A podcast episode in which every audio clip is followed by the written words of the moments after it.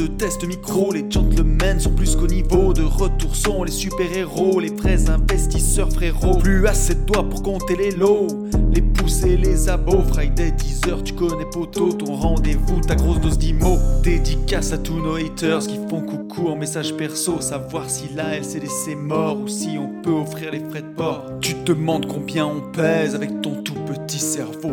Prends ton chiffre, multiplie par deux, et puis rajoute un zéro. Salut à tous et bienvenue sur ce nouveau podcast des Gentlemen Investisseurs. Je suis Tony. Je te souhaite un joyeux anniversaire. Ah merci Eh ah oui, ah, oh, bien sûr. savais pas celle-ci, oh, tu l'as pas vu venir. Eh ben oui, parce que ce podcast il sort le jour de mon anniversaire. Exactement. Voilà. Donc voilà, je me suis dit, j'ai réfléchi, hein. sous la douche et tout, je me suis dit, attends, il sort quand Le 30, tac, il faudra que je fasse ça et tout, tu vois, je l'ai- je l'avais préparé. T'es trop gentil. 28 ans, c'est C'est ça. 28 ans, et oui. Ah, là- 41 mec. ça ouais, ça va, ça Ouais. va, ça va. Putain. Non mais ça va. Bah oui, Comment bien. ça va après les 40 Moi, c'est, je te jure, les 40, je les vois arriver et vraiment, en vrai, enfin, ça me fait un toi, peu dans- flipper. dans Mais 3 bon. mois. Non, non, non, arrête. Oh, 39 dans 3 mois. Ah oui, c'est vrai. Ah oui, Calme-toi, fils, calme-toi. T'as un peu de temps Bon, on, on- on en a, On n'est pas un seul. invité. Vas-y, Oui, parce que pour mon, pour mon anniversaire, on a un super invité justement, parce qu'on va parler d'une de mes, de mes passions, enfin en tout cas de mes gros centres d'intérêt. On a Edouard avec nous, euh, Edouard du podcast Les Montrez-vous. Comment tu vas, Edouard Salut à tous, ça fait super plaisir d'être avec vous, vraiment, c'est euh, c'est le feu et en plus c'est l'anniversaire de Tony, donc euh, encore, plus, encore plus heureux d'être là. Ah, Ouais, ça, fait super plaisir de vous, de vous avoir, vraiment. Et Bah, du coup, Edouard m'a toi, contacté. Edouard m'a contacté et il va t'offrir une Rolex en direct. Bravo.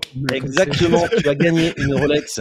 Incroyable C'est Merci, un bel anniversaire Bon, ravi de, ravi de t'avoir, Edouard. Moi, je te connais très très peu. On s'est juste croisé à la soirée euh, des Gentlemen, qui était Ouais. euh, extraordinaire. On a encore plein de messages incroyable. avec Tony. C'était Ouais. voilà. On- en termes d'émotion, encore merci à tous. On était ravis que tu sois là aussi. Et Ouais, c'était ouais, cool. c'est- une soirée. Tu sais que j'y pense régulièrement. Ah mais moi aussi. je dis pas que j'y pense tous les jours, mais à au moins tous les deux jours, je repense Ouais. à cette soirée. Je me dis, c'était trop bien. fou. Quoi. C'était fou. Après, le seul problème, c'est que toi, qui, toi, il faut vraiment que tu arrêtes de trop, trop y penser parce que tu me sors des phases pour l'année prochaine Oui, qui, qui me semblent légèrement compliquées. Alors, pas pour toi, mais euh, tu, me- tu me fais un peu peur, en fait. Mais on, va garder le, on va garder chaque secret. année on innove et qu'on trouve des nouveaux trucs. euh, J'ai des idées à la con pour Yann l'année prochaine. Mais non, mais tout va bien. Non, c'était vraiment cool, franchement. Et vous savez, moi, je vous, je vous connaissais ben, forcément par les podcasts, puis on avait un peu échangé, euh, Tony et Oui. moi, par, euh, par Insta depuis un certain temps, quand j'avais lancé aussi le podcast, et un petit peu avant d'ailleurs, même sur notre, notre compte. Et euh, donc, j'ai appris à vous connaître, et là où vraiment vous m'avez touché à cœur, c'est quand Yann était hyper, hyper touché quand vous êtes allé euh, sur la scène. Et là, je me suis dit, putain, c'est. euh, c'est pour de vrai, quoi. Les mecs, ils jouent pas, franchement. Et on voit vraiment que vous êtes dedans, et, euh, et c'était cool. Et tout le monde, est- vous avez cueilli tout le monde, hein, de toute façon. hein, quand vous avez fait votre petit discours et que Yann était euh, arrivait même pas à parler tellement il était, euh, tellement il était ému de tout ça. Bon, bah, non, écoute, non, c'est- mais- Et pour, reparler adorable. de ce moment, c'est ouf. Pas trop, que- les gars, arrêtez. Non, mais gentiment, mais si tu. Arrêtez, j'ai- je me fais tailler déjà sur les réseaux. euh. C'est oui. vrai? Non, mais gentiment, tu sais, je me fais un peu. euh, c'est pas du tout taillé. Oui, euh, non, mais je vois ce qu'on dit, on te chambre un peu, quoi. c'est un peu Mais- démasqué, tu vois. C'est la grande gueule, la grande gueule démasquée, quoi. Mais on a pris, on a pris la grosse claque tous les deux parce qu'on s'y attendait vraiment pas. Et On, on- on a réalisé ce qui se passait genre trois minutes avant. Ouais, Parce qu'on s'était dit, ouais. On va, on va lancer euh, bah, avant le repas, dire merci à tout le monde, monter sur scène juste pour dire merci. Mais en fait, tu passes derrière le cabaret comme c'est fichu. Ouais. Et là, tu vois vraiment le- les miroirs avec euh, le nom de chaque artiste, les petites loupiottes. Et tu te dis, ah oui, c'est vraiment des, des coulisses de cabaret. Les mecs te donnent un micro. Tu vois qu'il y a un, un petit show qui est là juste avant que tu passes, qui dit ça va bientôt être à vous. Et là, tu te dis, mais en fait, on est en train de faire quoi là? On veut juste Ouais, dire bonjour, tu en fait, c'est- Ces gens. Ce qui nous a mis dedans, ce qui nous a mis dedans, c'est ça, c'est l'appel. euh, Mm, mm. euh, je sais plus ce qu'il vous a dit de dire, mais euh, le, le- le- le tapage dans les mains là. euh, Ouais, Ouais, ouais. c'était vos parents plus qui étaient là. Il y avait la Comme- famille qui était là en plus. Enfin, Ouais, ça rajoute un petit peu. ouais, ouais, vu. Euh, Exactement. c'était, euh, il y avait une Mais, émulation. euh, Il s'est passé un truc ce soir-là qui était, qui était énorme, franchement. Ouais. Ouais, Ah, non, non, c'était c'était fou. Bon, en tout cas, ravi, voilà, ravi, Ouais. Edouard, de t'avoir sur ce podcast. Ouais, super content. Et j'ai euh, vraiment hâte de, de discuter. Alors, moi, je vais. Je pense que je vais juste intervenir parce que vraiment, je, je suis complètement néophyte. Mais, euh, mais j'ai, voilà, je, on- je pense que je vais prendre plein de, de tips et tout. Mais c'est bien. Il faut. Enfin, tu sais, enfin, je, si vous écoutez les podcasts et j'en parle à chaque fois, je dis déjà, portez ce que vous aimez, mmh. mais c'est pas influencé. Il n'y a pas de grosses petites collections. J'ai des collectionneurs là que j'interviewe en ce moment qui me parlent de collections. certains à plusieurs dizaines de milliers, certains à 500 euros la montre. Enfin, c'est on peut se faire plaisir avec des petits, des gros montants, qu'on s'y connaisse ou qu'on s'y connaisse pas. Et le but, c'est vraiment de décomplexer par rapport à ça. J'en parlais quand j'étais avec Alexandre de Tocante. C'est un monde qui est assez, qui est rempli de sachants, un petit peu comme ce qu'on voit dans l'invest aussi. Mmh. Et il faut vraiment rendre ça accessible.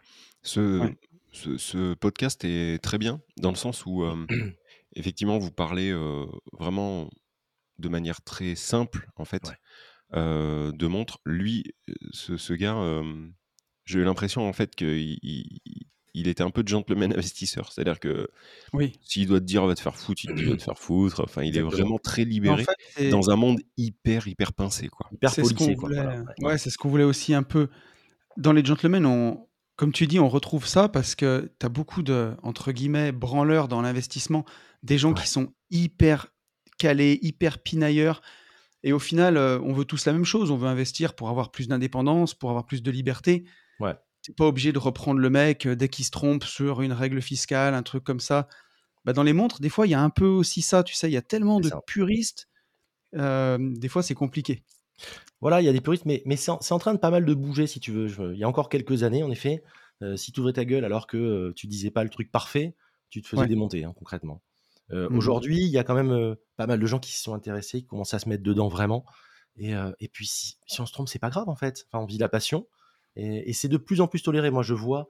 on, on, on ne taille pas pour quelque chose si tu es trompé sur quelque chose. Enfin, quand, par exemple, je vais écouter vos podcasts ou par, vous parler d'une quelque chose qui est passé ou de ou d'une loi ou d'un truc, on peut se tromper. Enfin, c'est pas grave. Et puis la prochaine fois, on en reparle. Et puis, puis ou alors, mec, vous me envoie un message. Mais moi, c'est toujours bienveillant. Enfin, c'est vraiment une notion de bienveillance. Mais ouais, nous aussi, ça dit. On ne tient pas la vérité, mais, mais on aime ce qu'on fait. On travaille beaucoup dessus, donc on a à cœur de, de, de faire les choses bien, tout simplement. Euh, et, on avance. Je suppose que tu as une liste de questions, Tony. Enfin, tu as dû préparer. Mais j'ai une, je peux te prendre euh, une question, enfin, qui me vient. Vas-y. ce, que, ce que je voulais, c'est juste que Edouard, il nous rappelle, tu vois, qu'il Vas-y, ouais. Et après, après, je te poserai la. On recommence par le début, si tu veux, pour les gens qui nous écoutent. Vas-y, vas-y. Avec plaisir. Euh, je m'appelle Edouard, donc je suis, je suis dans le sud-ouest, entre Bordeaux et le bassin d'Arcachon. Donc, on, est, on est plutôt, je suis plutôt pas mal là-bas. moi, je suis entrepreneur récidiviste. comme disait, euh, voilà, comme dit Mathieu Stéphanie, je trouve que la formule est pas mal, un petit peu comme vous. Euh, c'est-à-dire le, plaisir de pouvoir faire ce qu'on veut euh, et comme on le veut. J'ai commencé à connaître vos podcasts justement parce que je suis, je me suis beaucoup intéressé à l'indépendance financière, à ce genre de choses également. Donc moi, je suis entrepreneur, j'ai une société de conseil en entreprise. Ok. Tout ce qui est recrutement pour scaler, enfin tout un tas de choses comme ça. On pourra en parler si vous voulez. Et puis les montres depuis plus de 30 ans, comme j'explique dans un des podcasts, c'est-à-dire depuis les années 90, puisque mon grand-père était horloger à Paris, horloger bijoutier. Excellent. Ça me plaisait, euh, c'est pas forcément grâce à lui, mais c'est vrai que ça a mis le, pied à l'étrier, puis j'ai commencé à m'intéresser à ça, puis voilà, cet univers m'a plu, et je me suis toujours intéressé à, ça vraiment de près, ça a toujours fait partie d'une martingale, si tu veux. Et le temps a passé, euh, j'ai commencé à accumuler, à collectionner, à acheter, vendre, etc. Et depuis quelques années, j'avais en tête de voilà, de créer du contenu, créer de la valeur par rapport à ça. Et j'ai commencé à écouter, moi les podcasts, j'ai commencé à écouter ça assez, euh, assez tôt quand même, je pense, il y a depuis 6-7 ans, ce qui quand même dans le monde du podcast est assez tôt quand même. Hein. Ouais. Euh, ça fait ouais depuis 2000, 2015, j'irai un truc comme ça, même 2015. Ah Et euh, des podcasts d'émissions, des trucs d'Europe 1, des machins, des trucs comme ça. Enfin, ça commence comme mmh ça, puis après tu commences un peu à te à aller dans des choses un peu plus silotées. Mmh ouais. Et j'ai écouté des choses, voilà, bah, Bye Bye Patron par exemple après, euh, plus récemment avec notre ami Thibaut, aussi avec vous, avec Une vie de liberté, etc., avec Mathieu Stéphanie, comme je disais, euh, ce genre de choses. Et je me suis dit, bah, ce que j'ai trouvé cool, c'est exactement ce qu'on disait à l'instant, c'est on n'est pas obligé de tout savoir sur le bout des doigts pour être légitime quelque part. Puisque à partir du moment où on crée de la valeur, on fait les choses, on est légitime selon moi. Voilà. Donc j'ai commencé à... C'était dans un coin de ma tête. Euh, et, Tony racontait souvent son histoire de j'ai commencé, j'ai acheté un micro Amazon à 40 balles, etc. etc. je n'ai pas commencé par un micro Amazon, mais en tout cas, l'idée c'était, je me dis, ben, on peut le faire et, effectivement, ça ouvre les chakras et tu, te rends compte que j'ai fait tomber beaucoup de croyances limitantes depuis, depuis un an, un an et demi. Et j'ai dit, ben, je, je, voulais faire au début de la vidéo, c'était quand même beaucoup de travail parce que c'est un side project au départ. Euh, donc j'ai dit, podcast c'est bien, puis ça colle plus à mon utilisation perso, c'est le, le, sport, le machin, quand tu te déplaces, es en bagnole, tu fais, tu fais un truc, voilà. Moi, je, comme j'expliquais dans un, je sais pas me caler devant une vidéo et mater une vidéo sans rien faire, je sais pas faire. Après, ouais. peut-être certains le font, mais moi là. Puis c'est pas les mêmes codes en plus entre la vidéo et le, et le podcast. C'est pas les mêmes codes et je pense que c'est pas toujours les mêmes profils non plus pour aller même encore mmh. plus loin. et on peut aller plus loin, c'est-à-dire que une vidéo en général, ça dure quelques dizaines de minutes max. Euh, là, les interviews que je fais de collectionneurs, de, de, youtubeurs, etc., sont des choses qui durent au moins une heure et demie. Donc, on va vraiment dans l'intimité de la personne, dans l'intimité du business, de, etc. Et ça, c'est super intéressant. Et souvent, les mecs ont une. Voilà, l'approche est différente et c'est jamais les questions qu'on leur a posées alors qu'ils sont déjà passés euh, plusieurs fois dans notre émissions. Donc, j'ai lancé le podcast il y a deux mois maintenant. Euh, démontrez-vous qui, qui fonctionne très bien. J'ai très bons échos là-dessus, vraiment. Et ah, c'est top. Et c'est l'interview de pros, de collectionneurs, d'amateurs, aussi. Euh, et c'est Mais pas chiant. En mode ultra immersif. Ouais. Ouais. C'est euh, ouais, et pas, pas chiant du tout, c'est ce qu'on disait. Donc vraiment, non, franchement, bravo pour, bravo pour, pour ce podcast. J'en ai écouté trois, deux, deux. Moi, j'ai écouté trois épisodes aussi. Ouais. Attends, j'ai écouté. Bah, le premier, il est, il est magnifique. Le, storytelling est dingue. je t'avais envoyé même un message. Et non, j'en ai écouté deux. J'en ai écouté deux. et effectivement, après, le, second, je suis tombé sur. Je me souviens plus de sa, chaîne, ce brave homme. Sur Alexandre Lacharme de Tocante, ouais. Tocante. Et, en tout cas, j'ai vraiment apprécié le, la forme. Le fond, le fond, il y a plein de choses qui me dépassaient un peu, tu vois. Enfin, qui me dépassaient. Que j'entendais d'une oreille, j'ai pas tout enregistré. Mais par contre, la forme était vraiment, vraiment cool. Donc, voilà, bravo, bravo pour ce que tu fais. C'est très bien on se prend pas la tête. Enfin, moi, je me prends pas la tête du tout. Je me prends jamais au sérieux.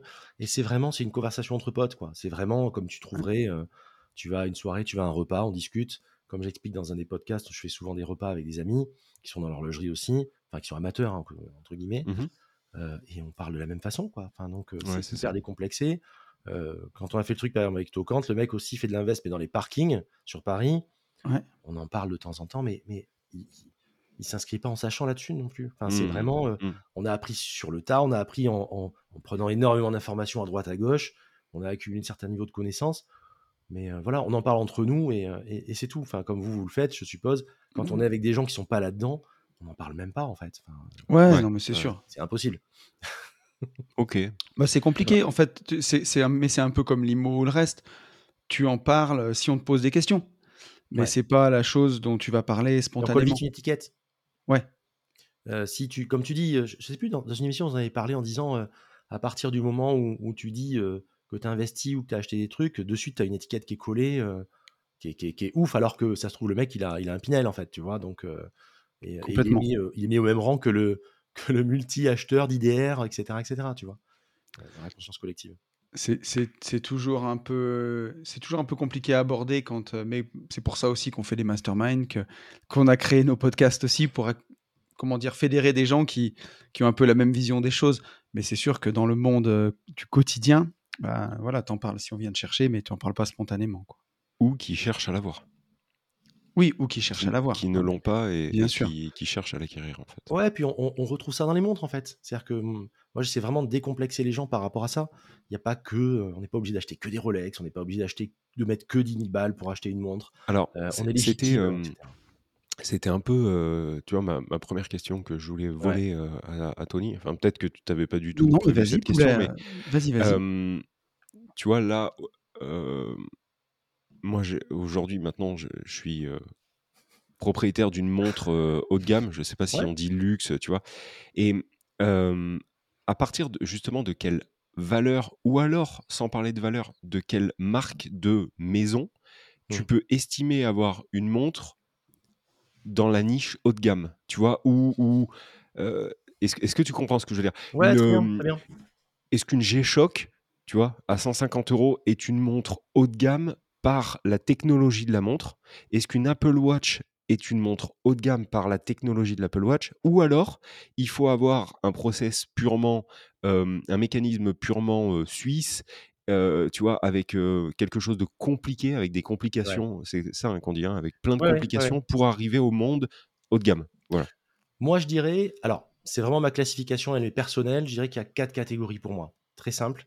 La première, c'est vraiment les montres que tu peux trouver en galerie marchande, enfin les montres que tu as, Fantaisie.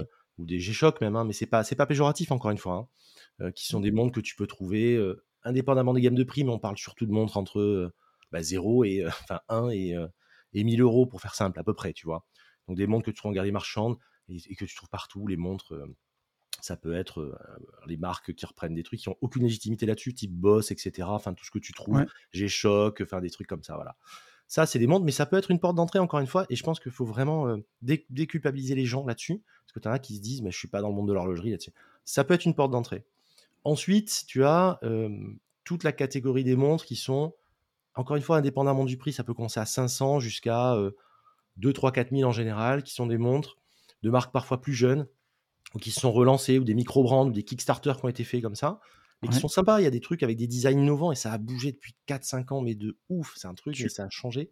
Tu arrives à nous citer quelques marques dans... Alors, tu, tu, as Yema, par exemple, qui a, euh, qui a réexhumé des modèles emblématiques. Yema, c'est une marque française à l'origine, si tu veux, euh, qui, a, qui, a, réexhumé des, des, modèles comme la Superman 2, etc. Enfin, la Superman. Euh, et, et, là, ils sont en train de ressortir des modèles.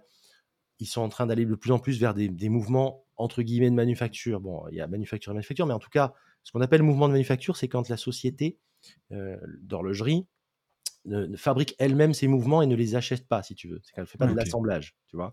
Elle commence à tendre vers ça, en tout cas. Donc, c'est des montres qui se trouvent, les Yema, c'est des montres entre 500 et, et 3000 euros, pour faire simple. Voilà, c'est un exemple. Tu as des marques qui sont en train de monter comme, enfin, qui sont connues comme Nomos, euh, qui sont des, des, des, marques de montres. On mettra, si vous voulez, les photos euh, et je vous passerai des photos pour que les gens puissent voir un petit peu à quoi ça ressemble. Les marques sont très sympas, c'est des montres entre 800 et 1500 euros. Les Nomos en général, ils ont sorti une gamme qui s'appelle Club. C'est du 3 aiguilles, c'est hyper beau, c'est bien fait, c'est durable, il y a un beau mouvement, c'est chouette, quoi, franchement. Donc là, on est dans cette catégorie de montres. Les Kickstarter, euh, Furlan Marie, qui est une marque de montres, euh, c'est un type qui a sorti ça en quelques années. Euh, c'est des montres, alors c'est Mecha Quartz, alors les types, les, les puristes disent cryo scandale, mais c'est un hybride entre mécanique et quartz. Ok. Euh, qui est plutôt sympa. C'est des montres qui se retrouvent euh, entre 500 et 1000 euros, par exemple, et qui reprennent les codes des montres des années 50, type Patek Philippe, en, deux. Très sympa. Donc on est dans la première catégorie, je vous dis montres. Tu as des montres comme, euh, quand tu parlais d'IEMA, comme LIP aussi, qui ouais, LIP, ben voilà, par exemple. Et c'est pour ça qu'on parle pas forcément de prix, parce que LIP, c'est des montres qui, sont, qui, valent, qui valent 150, 200, 300, 400 euros, qui ont eu une période sombre euh, parce que c'était la montre qu'on avait avec l'abonnement euh, Paris Match, quoi. À une époque, c'était la montre, euh, ils, avaient, ils avaient été rachetés, c'était comme ça. Là, ils sont repartis sur des codes plus traditionnels et, c'est plutôt sympa ce qu'ils font et on peut avoir pour moins de 200 euros des montres hyper belles chez Lib, par exemple. Des Himalaya, des choses comme ça. Donc, c'est deux catégories. Troisième catégorie, on va arriver dans l'horlogerie, ce que tu portes au poignet, toi, Yann. Donc là, la Tournomega Speedmaster. C'est des montres qui sont. on commence à être sur des gammes de prix qui sont plus élevées. Généralement, moi, je mets ça, c'est des montres entre. J'aime pas mettre deux, catégories, mais entre 3 et 10 000 euros pour faire simple, à peu près. Voilà. On est dans une catégorie horlogerie, où là, c'est vraiment des marques horlogères qui ont créé, qui sont créées depuis assez longtemps, qui ont aussi des complications et ou des mouvements de manufacture, mais pas toujours. Euh, et ensuite, il y a la haute horlogerie. On va parler de Gégère Lecoultre, on va parler de Patek Philippe, d'Audemars Piguet, où là, c'est vraiment, ils font exclusivement leurs mouvements et là, on est sur des les prix s'envolent, on est forcément généralement à plus de 10, 15, 20, 30 000 Ok. Et tu vois, au même titre que tu parlais d'une montre en galerie euh, Hugo Boss, tu vois, parce que effectivement, ça c'est ou, ou c'est Routy ou je sais pas quoi, tu vois, ils font du parfum, des, montres, des vêtements, des ceintures, enfin, ils, font absolument tout. Ils font tout, mais ils font rien. Voilà. Et alors, je pense que je vais me faire fusiller, mais je, voilà, je parle en, néophyte.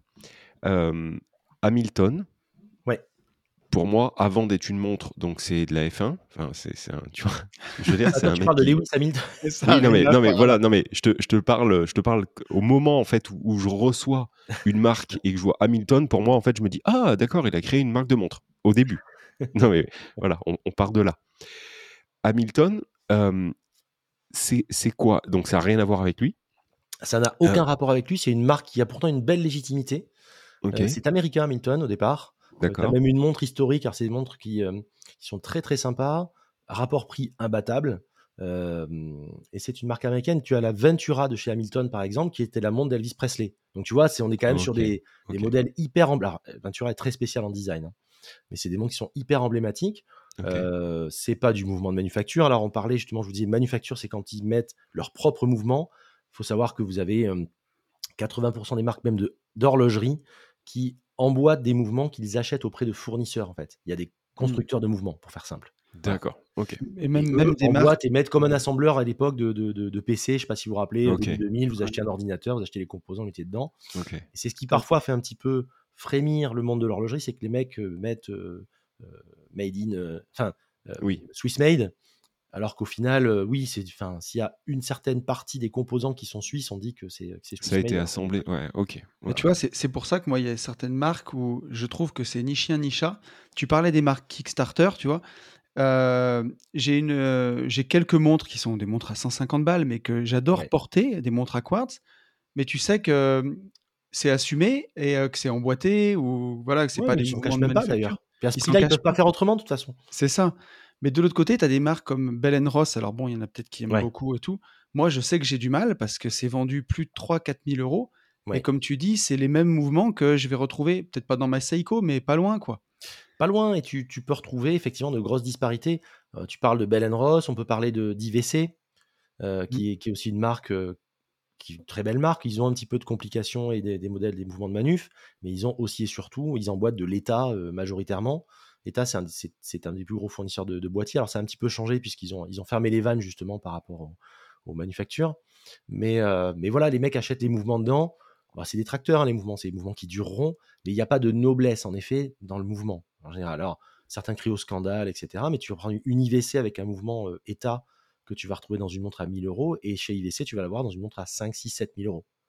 Là, tu as vraiment l'impression de payer du marketing. Ouais, là, c'est vraiment du marketing. Tu, tu... Et c'est ce qui a été contesté, et c'est pour ça que depuis 4, ouais, même plus que ça, 5-6 ans, la plupart des marques, pour se légitimer, ont commencé à faire leur mouvement in-house, leur mouvement euh, de manufacture. Euh, Breitling s'y est mis avec le B01. Tu as euh, IVC qui est de plus en plus là-dessus aussi. Enfin, voilà. Et c'est pour ça que, par exemple, Yema, pour revenir à eux, qui est sur une marque de montre qui est quand même plus, plus entrée de gamme, entre guillemets. Hein, et s'il n'y a rien de péjoratif quand je dis ça, j'adore cette marque. Euh, bah, ils ont commencé à essayer de faire leur mouvement euh, manufacture avec un micro-rotor, etc., qui est très sympa. Alors, c'est jamais du complètement manufacture parce que ça coûte trop cher à réaliser, mais c'est, euh, c'est, considéré comme tel puisqu'ils ont fait beaucoup de développement malgré tout. Voilà. Mais c'est vrai que, comme tu dis, il y a du foutage de gueule parfois sur certaines marques. Quand vous dites, les gars, Quick Starter, Kickstarter, c'est des marques qui sont en train de monter? Non, tu sais, c'est ah. du crowdfunding. Tu, quelqu'un ah propose un, une, montre, un type de montre. Il l'a pas encore réalisé et il fait un appel de, un, fond. appel, il fait, un appel de fond. Et bien souvent, en fait, ce qui se passe, c'est que bah, c'est souvent des, personnes qui ont une montre en tête. Moi, j'en connais pas mal en ce moment qui sont en train d'en faire. Ils disent j'ai besoin de 100, 200, 300, 400 000 ou 1 million.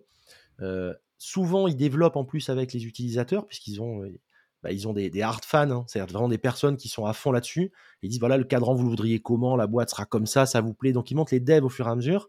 Fait que les mecs font les précommandes en disant euh, bah, si, tu si tu mets maintenant, tu l'auras moins cher, c'est-à-dire au lieu de 500 euros, je te la fais à 300 et tu l'auras en avril 2023 par exemple. Et en mmh. attendant, ensemble, je vais te dire bah, est-ce que tu préfères le cadran bleu, est-ce que tu préfères la boîte comme ça, etc. Ils font des, développements. La montre sort. C'est ce qu'avait fait Furlan Marie, par exemple. C'est ce qu'a fait euh, Jacques Bianchi. Jacques Bianchi, c'était c'est un, horloger sur Marseille bien connu et qui a ressorti un modèle qu'il avait fait il, y a, il y a 25, il y a 30 ou 40 ans. Il a fait en Kickstarter l'an dernier. il en a fait 1000, 1000 et quelques, je crois, 1900. Il a fermé les vannes en deux jours. Il a explosé les compteurs. Moi, j'en avais pris une. Et c'est des montres qui, qui vendaient 590 euros. Aujourd'hui, sur le marché gris, c'est des montres qui valent 1500 à 2500 euros. Tellement elles sont ah rares. Moi, j'avais acheté sur Kickstarter une William L. Je ne sais pas si tu mmh. connais cette marque. Mmh. C'est un ancien de chez Rolex qui avait fait ça. Et c'était des montres, c'était des montres entrée de gamme à, 100 euros. Mais tu vois, j'ai une montre que j'ai toujours plaisir à porter, même si ça reste une fantaisie, quoi. Mais enfin, je vous coupe les gars, mais juste Kickstarter, c'est un site? C'est quoi en fait? C'est un, site. Ah, mais c'est un site Non, mais non, parce que là, partez du principe où. C'est comme Omunity, si tu veux, tu vois. Ok, donc en fait, il y a, d'accord, il y a une plateforme de crowdfunding, pas immobilière, mais montre, horlogère, quoi. C'est pour plein de projets. Ouais, c'est pas que pour l'horlogerie. Hein. Ah, ok. Ah, c'est un peu comme, tu vois, Grégoire, alors c'était My Major Company à l'époque, mais quand il avait fait, son album, tout le monde l'avait financé comme ça. c'est le même genre de, participatif, quoi. de game. Ouais. Ok, et il y a un rendement? Non, en fait, tu, tu l'aides à financer la montre et du coup, tu l'as en cadeau, tu as une montre à un prix plus abordable ou tu vois, quelque chose comme ça. Ok, merci pour. Euh, je, vous laisse Oui, désolé, c'est vrai qu'on est dans le truc. Et c'est vrai que ça, comme ça, c'est hors du spectre des montres. Euh, Kickstarter, c'est aussi beaucoup d'autres choses. Effectivement, là, on l'a pas replacé dans le contexte, mais c'est vrai. C'est souvent voilà des gens qui veulent développer un projet, qui n'ont pas forcément les ronds, et, et, on retrouve vraiment beaucoup ça dans les montres, notamment parce que il y a vraiment ce supplément d'âme, c'est-à-dire qu'ils racontent vraiment une histoire en disant voilà, je suis, mmh. j'aime ça, je suis légitime, je veux faire ça, suivez-moi là-dessus. Et il y a, y a, vraiment une, une, communauté qui suit très étroitement ce genre de choses, qui achète ce genre de produits ça cartonne. tu avais Asphalt, c'est ça Qui avait été en Kickstarter au départ, ceux qui font les, vêtements. Je sais pas si tu vois ce que c'est. Ah oui, exact. Ok. Voilà. Ah oui, tout à fait. comme ça en fait, en disant mmh. on va sortir un pull, on va sortir un t-shirt, il va être en coton tel tel truc, et les mecs ont suivi, et maintenant ça cartonne quoi. Donc tu retrouves ça dans, pas forcément. Bah voilà, bah, j'ai appris. Ok, j'ai appris un premier truc. Ok. Et puis ça te permet d'être sûr qu'il y a de la demande aussi, tu vois. Ouais, ça te fait une étude de marché, ouais. T'es sûr de pas te planter? Enfin, t'es sûr de pas te planter. Non, t'es pas sûr de pas te planter. En revanche, t'es sûr à l'avance que les modèles sont précommandés déjà, donc c'est déjà énorme. Euh, mmh parce que quand tu lances un modèle et que tu achètes au moins 1000, 2000, 3000 pièces et que tu sais pas du tout déjà si ça va plaire, parce que en plus tu benchmark, tu, tu sais à l'avance si le modèle va plaire concrètement. Donc c'est top, quoi. Et, tu le fais conjointement avec les gens, les mecs sont comme des dingues. Euh, parce qu'ils ont choisi la montre, en fait. Hein, mmh. Ok, ok. Euh, est-ce que Tony, tu as une question? Ouais, moi j'avais, une question pour, euh, pour toi, Edouard. C'est, euh, donc moi j'ai des montres, tu vois, un petit peu dans toutes les gammes que tu as citées. Mmh euh, j'ai des montres d'entrée de gamme, tu vois, j'ai, j'ai une DG Shock, des montres comme ça que j'adore aussi porter. J'ai des montres un peu Kickstarter. Mmh j'ai des montres d'horlogerie et une de haute horlogerie. Et j'ai l'impression que j'ai le même plaisir à porter chacune des montres, peu importe son prix forcément que je vais pas aller mettre une, une, une Audemars Piguet pour aller faire du vélo dans les bois. Faut prendre le métro dans Paris. Voilà, ou prendre le métro dans Paris.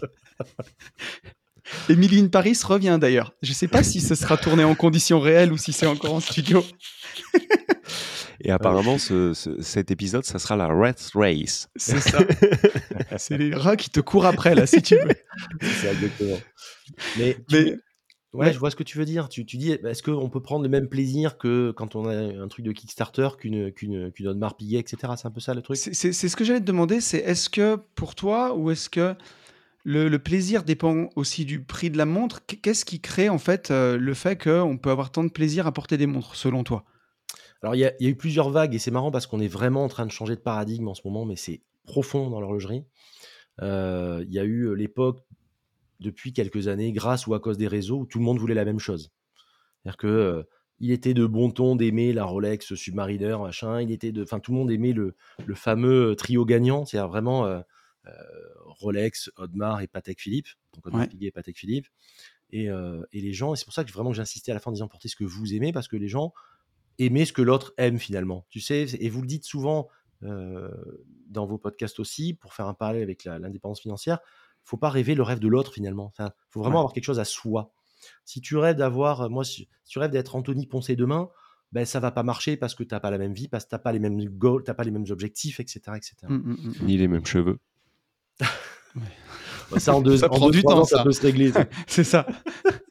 faut juste attendre. Mais voilà, donc ça a pas mal changé. Ça, ça a fait les prix, ça, a fait un bull run, ça a fait que les prix se sont envolés complètement. Ça a fait des trucs débiles pendant un certain temps. Ça, d'ailleurs, c'est marrant parce que ça a suivi relativement la crypto, quoi. ouais. Puisque pas mal d'investisseurs avec un grand I se sont retrouvés là-dedans en disant putain les mondes ça, ça, ça fait gagner du blé, on va se mettre là-dedans. Et donc tu as, pour, pour parler de tendance de fond, et on parlait souvent de la pénurie Rolex, etc je vais répondre à ta question. Hein, mais, euh, ah, je t'en prie. Par exemple, Rolex, chaque année, produit entre 1 million et 1 million 200 000 montres. Ce qui est beaucoup et peu à la fois. Pour maintenir son niveau de qualité.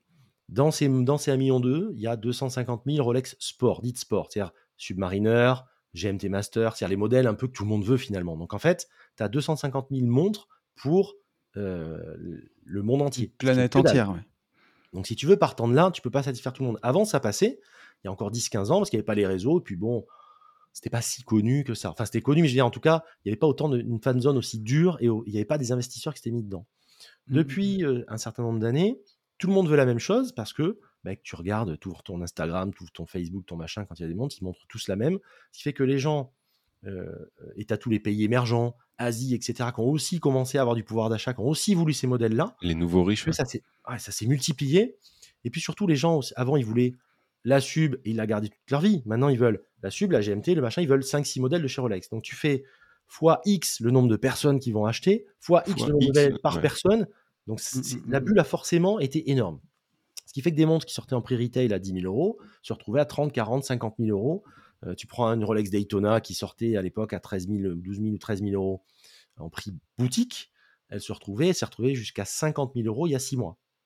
Donc tu sortais de la boutique, il y avait 3, 4, 5, 6 ans d'attente, mais quand tu l'avais, effectivement, les mecs euh, les remettaient sur le marché à 50 000 euros. Donc, il y avait, tout le monde voulait la même chose. Et c'était, euh, tu n'étais légitime que si tu avais des montres chères un petit peu. Enfin, il y a vraiment ce côté où tu avais, presque un plaisir euh, coupable quand tu aimais une montre qui était un truc de Kickstarter ou une montre euh, entre guillemets entrée de gamme. Mais je pense, je pense que je pense que c'est bien encore un peu le cas. C'est-à-dire qu'il faut pas non plus complètement se voler la face. Euh, quand à, enfin moi je parle encore une fois en néophyte, sans aimer l'horlogerie comme toi tu l'aimes Edouard, tu vois, ou comme Tony Lane.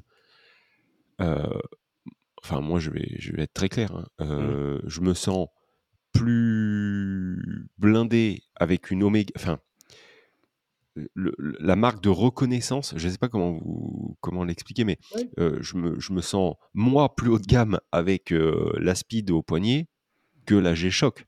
Tu vois, enfin, j'ai pas le même. C'est un signal, ben parce que parce que c'est un signal. Ouais, ça. Parce qu'en fait, c'est un signe de reconnaissance fort. C'est d'ailleurs c'est le problème dans la rue quand les mecs se font euh, arracher le bras. Mmh, mmh. C'est un signal social fort donc forcément, les mecs disent, bah attends, je, veux être reconnu comme étant faisant partie de telle classe sociale, donc je vais porter ce type de montre. Ouais, c'est un marque ça a ramené pas mal de gens, plus les investisseurs. Alors évidemment, je suis pas en train de dire qu'aujourd'hui euh, les gens ont, tourné le dos à ça, du tout, c'est pas ça.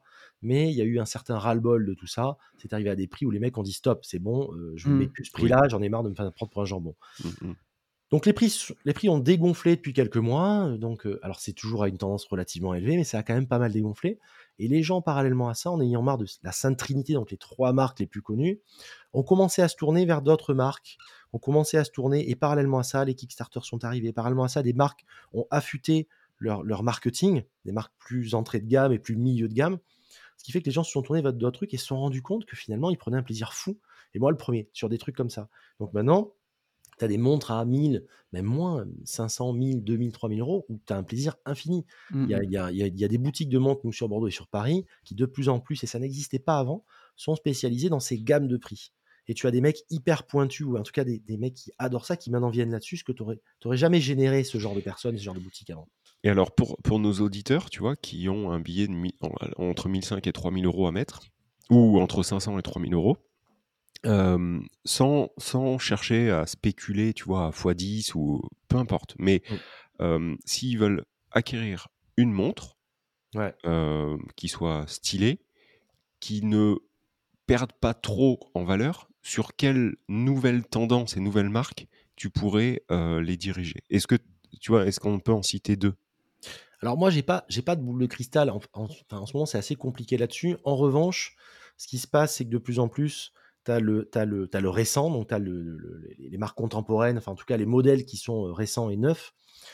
C'est assez compliqué de le dire pour certains, mais on va en citer quand même. Euh, en revanche, tu as la tendance de fond qui est le vintage.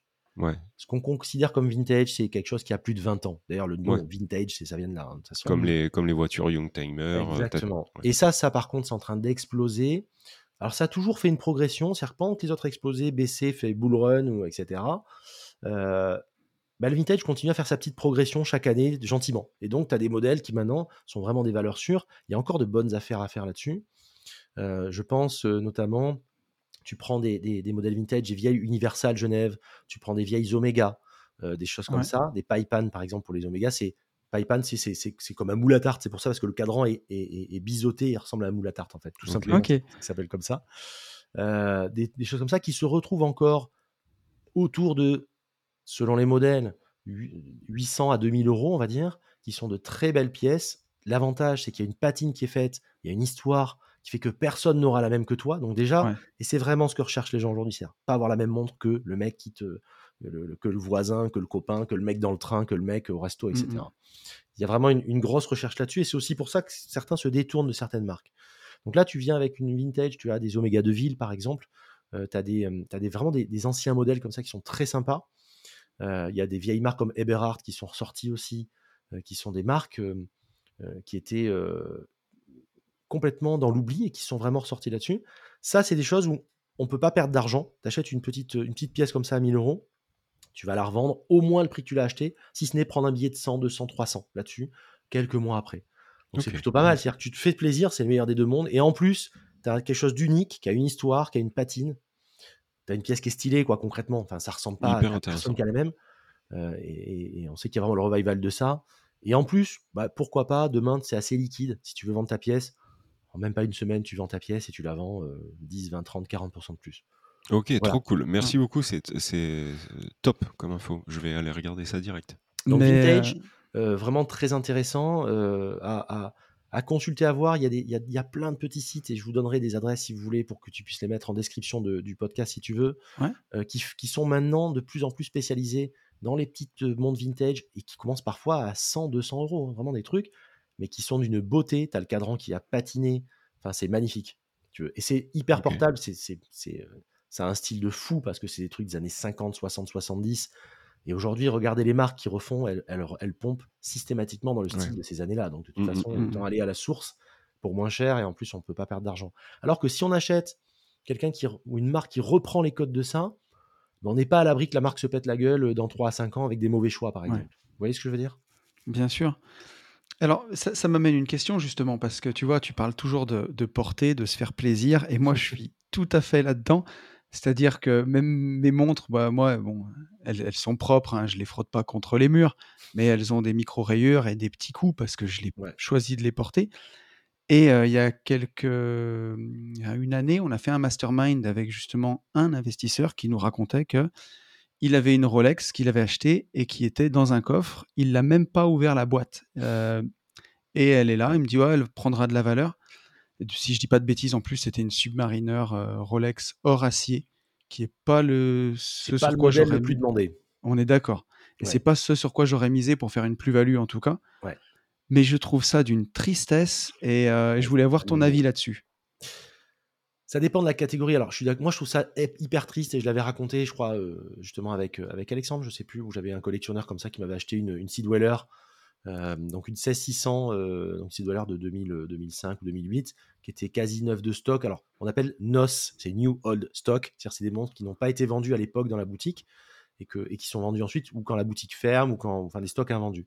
On récupère des montres qui sont parfois stickées, c'est-à-dire qu'on a encore les stickers dessus en plastique, ou alors qui ont été uniquement montrés en boutique, ce qui est relativement le graal d'un collectionneur. C'est retrouver la sensation avec le set complet, boîte papier d'une montre, comme si on sortait des années 90, 80, 70 ou 2000.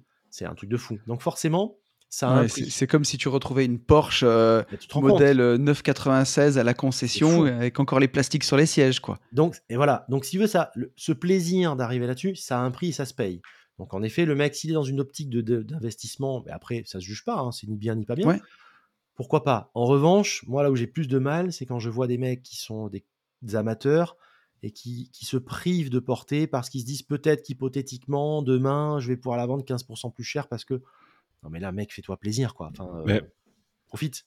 Je, pense en fait que tout simplement, là, ces, ces gens-là, les gens qui se retrouvent là-dedans, en fait, ils n'ont juste pas acheté pour les bonnes raisons, quoi. C'est tout simple.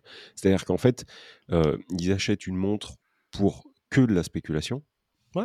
Alors que pour moi, en tout cas, l'achat d'une montre à la base, c'est pour être porté. Enfin, c'est un des seuls bijoux qu'un homme peut avoir et c'est aussi pour ça qu'on n'était pas d'accord sur, sur les podcasts précédents, dans le sens où, enfin, vu que tu, vu que tu la portes, tout de suite tu crées un affect, tu vois, tu crées. non mais c'est, il vient, hein, il y vient, c'est plus fort que lui. Ouais. non, non, non, mais tu vois, tu, tu, tu, crées un truc où tu te dis bah à tel à tel moment par exemple j'avais telle montre, tu vois, il y a, ça.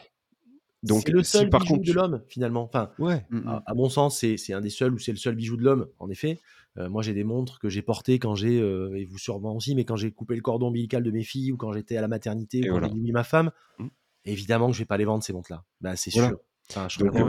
donc, acheter, acheter que pour ça, je pense, ouais, Tony, tu as raison. Je pense que le, la personne, en fait, achète pas pour la bonne raison. Mais moi, je, suis d'accord là-dessus. J'ai des montres que je ne vendrai jamais. J'ai une montre que j'ai héritée de mon grand-père et une Longines. Alors forcément que elle a une valeur, cette montre. Pas une valeur folle, mais peut-être entre 1000 et 1500 euros. Mais quoi qu'il en soit, euh, tu peux vendre ça. Il y a tellement de charges émotionnelles, de, sentiments. Puis c'est une montre. Le jour où je vais aller signer un gros contrat, tu vois, ou où je vais chez le notaire, je vais mettre cette montre-là parce que c'est symbolique. Et c'est sûr que c'est chargé d'émotions, tout ça. Et tu vois, pas l'enlever. Et tu vois, Longines, pour revenir à ce qu'on disait tout à l'heure, c'est une super marque pour s'acheter du vintage euh, qui prend de la valeur et qui a de la gueule, quoi, concrètement. Tu trouves des pièces à euh, entre, entre 700 et 2000 euros qui sont mais magnifiques de ces années-là, des années 50, 60, 70, justement. Sachant que j'ai cru comprendre que tu avais des, des, maisons horlogères qui avaient des je le dis comme ça, comme ça me passe, qui ont des sous-marques en fait. apparemment, a priori, hein, de ce que j'ai compris, mmh Tudor par exemple, c'est à peu près la même manufacture que Rolex, si je dis pas de conneries. Alors, et Longines, c'est aussi une sous-marque. Tudor, pour, pour reprendre l'exemple de Tudor, concrètement, Tudor fait partie de la du groupe, enfin fait, fait, partie de la marque Rolex. En effet, c'est le second vin de Rolex finalement. Ok. Euh, C'était Skoda pour euh, Volkswagen, c'est la même chose quoi. Pour le groupe VAG, etc. Alors à l'époque, euh, Rolex voulait une marque un peu plus accessible. Il avait créé Tudor, avec à l'époque des mouvements justement qui étaient qui n'étaient pas des mouvements de manufacture. Donc c'était souvent les mêmes boîtes. On retrouvait même ce qu'on appelle la couronne, c'est-à-dire le, bouton sur la montre pour régler l'heure, qui était avec la, marque Rolex dessus. Les bracelets étaient issus de Rolex. Enfin, c'était vraiment quasiment des clones, sauf que les aiguilles avaient une identité différente. Et c'était des mouvements de, pas des mouvements de manufacture, c'était des mouvements état la plupart du temps. Et puis avec le temps, euh, donc ça permettait d'avoir euh, d'être présent sur deux marchés finalement. C'était eh plutôt bien. C'est raison. Euh, Tudor a eu des années un peu difficiles et là ils ont sorti depuis dix ans des modèles incroyables. Et ils ont carrément maintenant sorti des mouvements de manufacture. Donc vraiment du vrai in-house Tudor, qui sont des mouvements de tueurs, qui ont des trucs, des réserves de marche de 70 heures, qui sont d'une précision redoutable. Donc maintenant, à très peu de choses près, une Tudor qualitativement se rapproche énormément de, de Rolex. Et pourtant, ça vaut trois fois moins cher. Ouais, parce que. Et après, poser des questions des collectionneurs. Moi, par exemple, j'ai des Tudors. Je, je, je, porte plus des. Enfin, pour ces deux marques, en tout cas, je porte plus souvent des Tudors que des Rolex, tu vois. Parce que bah, une Tudor, ça vaut 2-3 000. Tu as moins de mal à te promener euh, avec un truc comme ça, qui, en plus, est moins un symbole de statut social. J'ai mmh. passé l'âge en plus, si tu veux, maintenant, mmh, mmh, aujourd'hui. Je, je, c'est pas par la montre que je fais passer des messages comme ça. Enfin, voilà. Moi, je les porte vraiment par plaisir, si tu veux. Et c'est des montres qui, euh, qui sont hyper robustes et qui reprennent en plus les codes. Et là où, là où Tudor est euh, là où Rolex est intelligent, c'est que comme ils veulent pas abîmer ou bouger la marque Rolex qui a une telle notoriété, c'est un peu leur laboratoire d'idées Tudor. Donc ils font des essais sur des trucs en disant on va y mettre un cadran comme ça, on va essayer ça, sans mettre en danger ben forcément la marque phare, si tu veux. Mmh, mmh, mmh. Et à chaque fois ça marche. Donc en plus, Tudor est en train d'exploser depuis euh, bientôt 10 ans maintenant. Ils ont sorti la Black Bay à l'époque, maintenant ils l'ont ressorti en, dans des versions différentes mais c'était censé être un, voilà, un modèle de plus, et c'est devenu un modèle qui, qui cartonne, mais c'est de la folie. Quoi. Et on retrouve un petit peu parfois même le, la pénurie de chez Rolex, alors toute proportion gardée, parce que les prix s'envolent pas comme chez Rolex. C'est là que tu vois bien que c'est qu'une question de, statut, en fait, hein, présumé, de signal social qu'on peut envoyer, mmh, mmh. parce qu'en termes de finition de fabrication, on est très proche finalement. Voilà. Ok, donc tu dors bon deal. Ah, tu dors, c'est un super deal. C'est, euh, alors j'ai pas d'intérêt en particulier, mais c'est franchement, c'est des montres qui sont aux alentours euh, entre 2005 et, et, 4000 euros pour faire simple à peu près. C'est ça. Euh, et bah, c'est fiable, c'est robuste, c'est top quoi. Enfin franchement, on peut pas se tromper, c'est une valeur sûre. Ça prend pas vraiment de valeur, mais ça n'en perd pas. Mais c'est ça, ça tient bien sa cote aussi de toute Exactement. Ouais, ce qui est déjà bien. Et, hein. pour revenir à, ce que disait du coup euh, Tony, Longines est-ce que c'est pareil? Est-ce que c'est une Longines, c'est une marque horlogère Ils ont leur, il y a que cette marque ou c'est une marque qui appartient à un autre groupe C'est des marques qui appartiennent à des groupes comme as, si tu veux, tu as, Richemont qui a, qui a plusieurs marques. As Richemont, on est en pleine saison là de Richemont, la raclette, bien évidemment. Swatch Group par exemple, qui a effectivement et qui a Omega aussi. Quand tu as vu récemment, et qui a Swatch bien sûr, et toute une myriade de marques. Euh, quand tu vois par exemple euh, la Moonswatch, je ne sais pas si vous avez vu le fameux phénomène de la. On, on, en a parlé, on a essayé de l'acheter et tout. Impossible d'acheter ce truc. Exactement. Et ça a fait un carton. Alors, certains crient au scandale, mais c'est là où tu vois que ça a quand même pas mal évolué. C'est que, enfin, moi, à titre perso, je trouve que c'est un coup de marketing de génie, en fait. C'est un truc de fou. Est-ce que tu la possèdes, celle-ci? Non, alors moi, j'ai. Je l'ai pas possédé parce que j'ai pas voulu faire la queue trois jours avant avec une tente Quechua, si tu veux. Ouais. Ça m'a pas branché et j'ai pas eu envie de la payer quatre fois le prix. Elle commence à être accessible. Je passe parfois devant les boutiques. Si un jour je vois, je rentre et qu'elle y est, j'en prendrai une, quoi, si tu veux. Mais Ouais, Mmh parce que moi j'ai essayé de re- regarder sur euh, ah, ça commence à être accessible maintenant. Ça commence à être. euh, à Bah, être, en euh, tout cas, sur la boutique, tu peux pas l'acheter, quoi. Si, si, tu peux l'acheter, mais il faut vraiment tomber au bon moment, au bon endroit. Et enfin, Oui, quand tu vas, tu peux y aller. Euh, ça s'est quand même vachement calmé, vraiment. ok. Ça s'est calmé parce qu'il y a beaucoup moins de spéculation, donc forcément les mecs font moins la queue devant et c'est fini. Euh, mais ils ont eux-mêmes été surpris, ils pensaient pas, ils ont, ils ont, ils ont, ça a créé une pénurie naturelle si tu veux. Et, euh, et c'est une montre qui est, enfin, à 250 balles, c'est parfait quoi. Enfin, Ah ouais, franchement, ouais. euh, Ouais, Et puis en plus, Ouais. elle a de la gueule, quoi. elle a Franchement, de la gueule, c'est Swatch, on a beau dire ce qu'on veut, c'est des, c'est des trucs qui résistent au temps malgré tout. Euh, en Ouais. tout cas, pour le prix, c'est parfait. Donc, euh, ils ont fait un carton absolu. Et là où je trouve que c'est malin, tu sais, ça me fait penser, euh, euh, je crois que j'en parle dans un autre podcast justement, je trouve ça super intelligent. Euh, les banques, quand tu as ton bac avec mention bien, très bien, très très bien, pour te fidéliser dès que tu as 18 ans, ils te disent, euh, on te crédite 100 balles, 200 balles, etc. Ouais. Donc comme ça, après, quand tu commences à avoir des bons plus tard, bah, tu es déjà client de la banque. Mais Mm, eux, c'est mm. pareil. Ils ont touché le mec de 20 piges qui n'a pas les thunes de s'acheter la speed à 5000 Mm. balles. Mm. il va s'acheter celle-ci, il va, il va emmagasiner des souvenirs et justement quelque chose avec cette montre. Et qu'est-ce qu'il va faire quand il aura un peu de pouvoir d'achat à 35 Il s'achètera la, la- vraie speed. Quoi, tu vois Donc je trouve ça super smart en fait. Ok. Alors moi, j'ai- j'avais une petite question. Euh, tu sais, on parlait tout à l'heure des montres un peu symbole euh, statut social, et Ouais. c'est quelque chose que tu peux pas nier. Bien Moi, sûr. je sais que euh, quand je vais dans certains cercles ou certains milieux, si tu veux envoyer, as un symbole fort. hein, ça- comme tu dis, c'est un symbole fort. Le Si signal. tu as un truc à, à deux barres au poignet, ça veut dire bah, je peux mettre 2000 20 000 balles là-dedans. quoi C'est ça. C'est ça. et ça envoie un signal.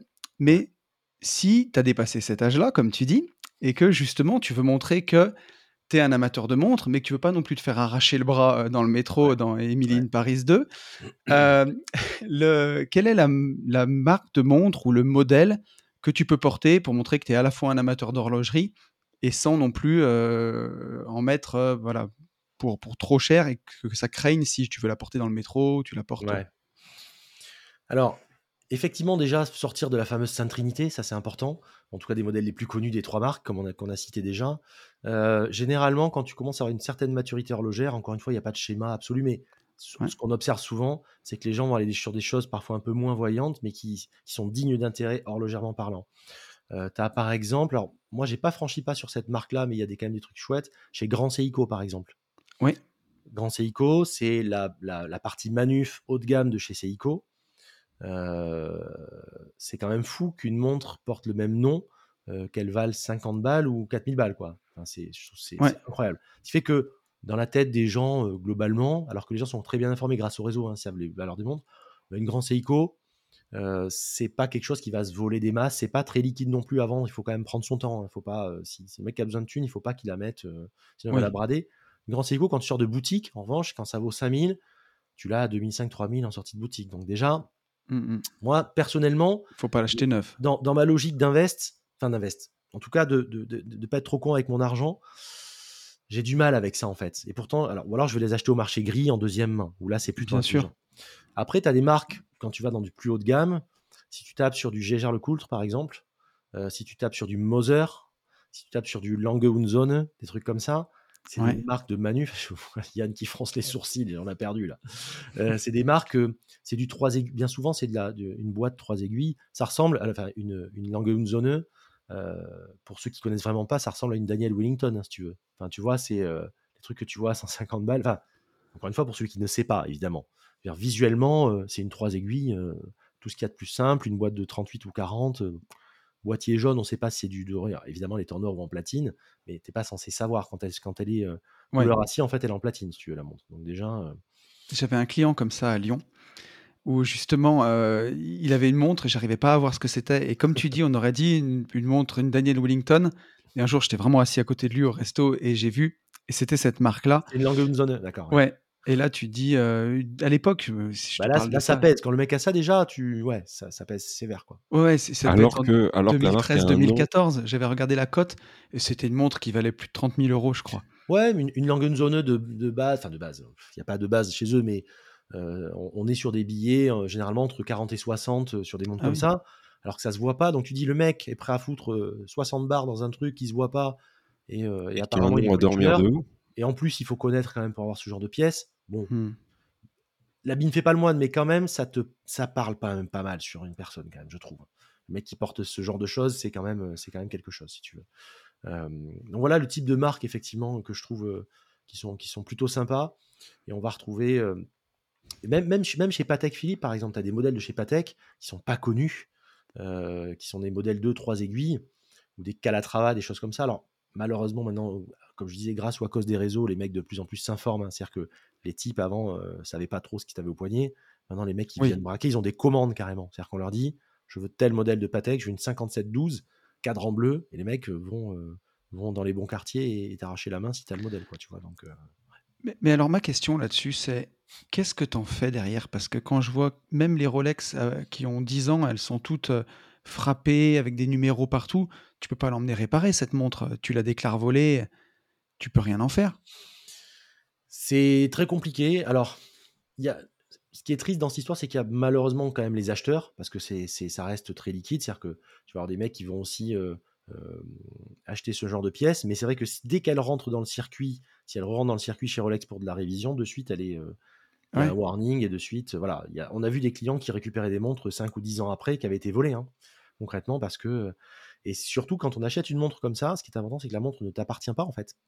Bien sûr. C'est-à-dire que si demain, tu te fais gauler, tu t'es présumé complice parce qu'on ne sait pas si tu sais ou pas que tu l'as acheté volé déjà. Mmh. Parfois, de bonne foi, tu peux l'avoir acheté sans savoir. Euh, et, surtout elle est saisie automatiquement. Parce euh, qu'en fait, il y a un registre, les gars. Moi, euh, je suis désolé. Moi, j'ai un numéro, ils m'ont donné un numéro de série, ils ont pris mon adresse, mon truc, machin. Mais en fait, il y a un registre chez les flics. Alors, disons que hum, c'est en train de se, c'est en train de, c'est en train de changer, si tu veux. Jusqu'à maintenant, alors oui, il y a un registre chez Omega, etc. Mais c'est un registre mmh interne finalement. Donc, à part toi, savoir qu'elle a été achetée, toi tu l'as achetée, je sais pas où, à telle année, en tel mois, mmh on ne saura même pas à qui elle appartient, etc. D'accord. on saura par contre que c'est une speed de tel niveau, de tel mmh modèle, etc. Bon, mais c'est bien, mais voilà, c'est, c'est, ça t'apportera pas grand chose. De plus en plus, tu as des marques qui sont en train justement de, de s'organiser là-dessus. Et tu as des certificats, des watch certificates maintenant de plus en plus, avec des bases de données centralisées pour arriver justement à savoir si la montre est volée ou pas, pour arriver à savoir. Donc il y a pas mal de mecs qui justement sont en train de se servir et du Web 3 euh, pour arriver à avoir euh, euh, et, sur le même principe, si tu veux, de, que la crypto, hein, justement, pour arriver à avoir une signature de confiance qui te garantit que la montre est une montre authentique, d'une part, et que la montre n'est pas volée ça tend vers ça de plus en plus en fait. Mais jusqu'à mmh maintenant, c'était assez difficile, sauf si ça avait été signalé dans des fichiers internes. Donc bon. Mais ça fait quelques années que ça bouge pas mal. Et je pense que c'est un, des gros bouleversements justement dans, les, dans, les, dans les années à venir, c'est que c'est en train de se structurer pour avoir une base centralisée. Ok. Bah, eu égard au vol, enfin, tu, vous le voyez tout le temps, il y a des vols de, de dingue. Les prix ont, enfin, aujourd'hui, avoir 10, 20, 30, 50, 100, 200 000 euros au poignet, forcément, ça, ça éveille des convoitises et forcément, euh, tu as des réseaux qui s'organisent et qui sont très structurés pour arriver à choper ces montres-là, si tu veux. Donc derrière, il faut arriver à structurer euh, des watch certificates. Ok. Euh, T'as une question, Tony, ou est-ce que j'ai un truc qui me vient en tête? Non, non, vas-y, vas-y. Euh, question d'entrepreneur à entrepreneur. Mon cher, est-ce que alors, est-ce que tu le fais? Est-ce que ça t'a déjà traversé l'esprit? Est-ce que tu comptes le faire? Et du coup, je pourrais être certainement tes premiers clients. Est-ce qu'on peut te contacter mmh pour rechercher une montre? Enfin, pas forcément une montre spécifique, mais déjà pour avoir ton avis sur un achat, mmh que tu puisses toi aiguiller le client à dire en fonction de la taille de ton poignet, en fonction de la vie que tu mènes, en fonction de ceci, cela, je te conseille, conseille pardon, tel et tel modèle dans telle et telle maison. Et plutôt que aller l'acheter, tu vois, en, je dis bijouterie, mais c'est pas en bijouterie, mais en magasin, mmh profiter de ton réseau pour pouvoir l'obtenir 100 balles ou 200 balles moins cher. Est-ce que ça, c'est un truc, tu vois, de la recherche, en fait, du coaching de montre, quoi? Enfin, je sais pas trop comment ça pourrait s'appeler, mais... Ouais, moi, je peux, je, peux, je peux aider, aiguiller les personnes, effectivement, à trouver ce qu'ils recherchent. bon, aiguiller, t'as vu Il aiguille les... Oui. Il est très, très bon. Ouais, il est très, très bon, Edouard. peux les aiguiller à ça. déjà, enfin, il faut savoir ce qu'ils ont envie de porter eux.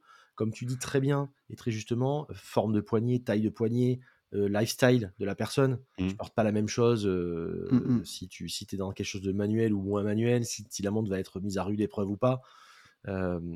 Tu vois, j'ai pris, là, j'ai quelqu'un qui passe, qui va passer bientôt, un collectionneur, en interview sur la chaîne. Mmh. Et la personne, lui, il est, il est, prof de sport, par exemple. Donc, il va pas, je vais, tu vas pas l'aiguiller sur la même chose si le mec est dans des bureaux en permanence, par exemple. voilà. Et il est maître nageur aussi. Donc, tu vois, c'est encore autre chose. Voilà. Donc, typiquement, mais déjà, les aiguilles là-dessus, sur ce qu'ils aiment, euh, puisqu'on fait. Euh, enfin, moi, ça a été un cheminement depuis 30 ans de, des marques, on avance, on, va sur des marques, puis on revient sur d'autres, etc. etc. Est-ce que c'est de l'invest? Est-ce que c'est pas de l'invest? Est-ce que c'est du patrimonial pour laisser aux mmh. enfants? Mmh. Est-ce que c'est euh, est -ce c'est pour faire un billet? Est-ce que c'est pour avoir quelque chose de liquide? Parce que tu as des mecs qui sont en juste à temps. Tu sais, il y a pas mal de gens qui se sont retrouvés à poil là récemment. Parce mmh. que, comme je te disais, les, les Rolex Daytona étaient montés jusqu'à 50 000 euros. Tu as des gens qui avaient fait des crédits pour acheter ces montres pour faire de la spéculation. Sauf que la montre, elle est passée entre 25 et 30 000 euros maintenant. Donc, les mecs payent un crédit. Comme ils ont eu peur, ils ont eu le fameux réflexe de vendre. Euh, le FOMO qu'on connaît tous. Bien sûr. Oh là, c'est en train de descendre. Je vais la vendre à 45 de peur que je puisse pas la vendre à 35. Mmh. Ils ont perdu de l'argent à la vente, perdu de la vente à l'achat. Ils ont perdu sur tous les plans, si tu veux. Ils mmh. payent souvent un crédit quand ils ont acheté ces montres-là. Euh, et, ils se retrouvent en slip. Quoi. Donc il faut savoir aussi, euh, euh, et ça c'est le plus important, vous le dites souvent vous aussi, dans une mesure différente, avoir des choses qui soient dimensionnées par rapport à soi. Mais bien commence à se lancer dans une montre à 50 000 balles, bah alors que c'est un mec, alors que c'est son salaire annuel. Non, mais bien sûr. lâche l'affaire. Ouais, mais tu serais surpris de voir ça. Parce que ah, mais, mais je suis sûr, hein, mais des teuteux, nous, au début où on a lancé le, podcast, enfin, cette anecdote, je la raconte tout le temps, mais on avait des, souvent des très jeunes qui nous demandaient en fait quel statut de société monter pour pouvoir acheter, je me souviens, le modèle de voiture, un X5. Non mais sans déconner, enfin, commence à empiler des, des lots. Mais du coup, Edouard, est-ce que ce, ça répond partiellement à ma question, mais est-ce qu'on peut te contacter, te dire voilà, j'ai j'ai un besoin, enfin j'ai une envie de montre, et du coup pénétrer ton réseau entre, enfin, grâce à toi, tu vois, pour obtenir un modèle moyennant finance. Est-ce que ça, ça existe ou, pas du tout? Alors, c'est un modèle qui. Alors, je vais te, répondre. Oui, je, peux faire ça tout à fait, parce que évidemment, j'ai le réseau, et puis je, pense qu'être coaché là-dessus, de toute façon, on va sur du coaching sur pas mal de choses, mmh et mmh. donc ça, c'est plutôt intéressant. Quelqu'un qui veut juste faire uniquement de la spéculation en me disant voilà j'ai ça, ça m'intéresse pas, mais je veux que tu place de mmh. l'argent pour faire ça. L'intérêt illimité, c'est pas forcément la porte que je vais ouvrir. Je sais pas si oui, d'accord. Il manque la passion. Quelqu'un qui me dit, moi, ça m'intéresse, je m'intéresse au truc, mais je suis pas ennemi de mes intérêts et j'ai envie en plus que ça prenne de la valeur chaque année. Mmh, et, mmh, si demain j'ai besoin, euh, euh, pas me retrouver en slip et en plus euh, pouvoir faire un billet, oui, évidemment. Et là, on peut arriver sur un, sur un coaching personnalisé euh, sur ce genre de choses et bénéficier du réseau. Comme tu le dis, ils peuvent me contacter, bien sûr. Donc là, on via l'Instagram, s'ils veulent. C'est ce que j'allais dire. Instagram, donc démontrez-vous. Ou via le Gmail, démontrez-vous à gmail.com. Ok, ok, cool. Pas de souci. Impec, ça marche.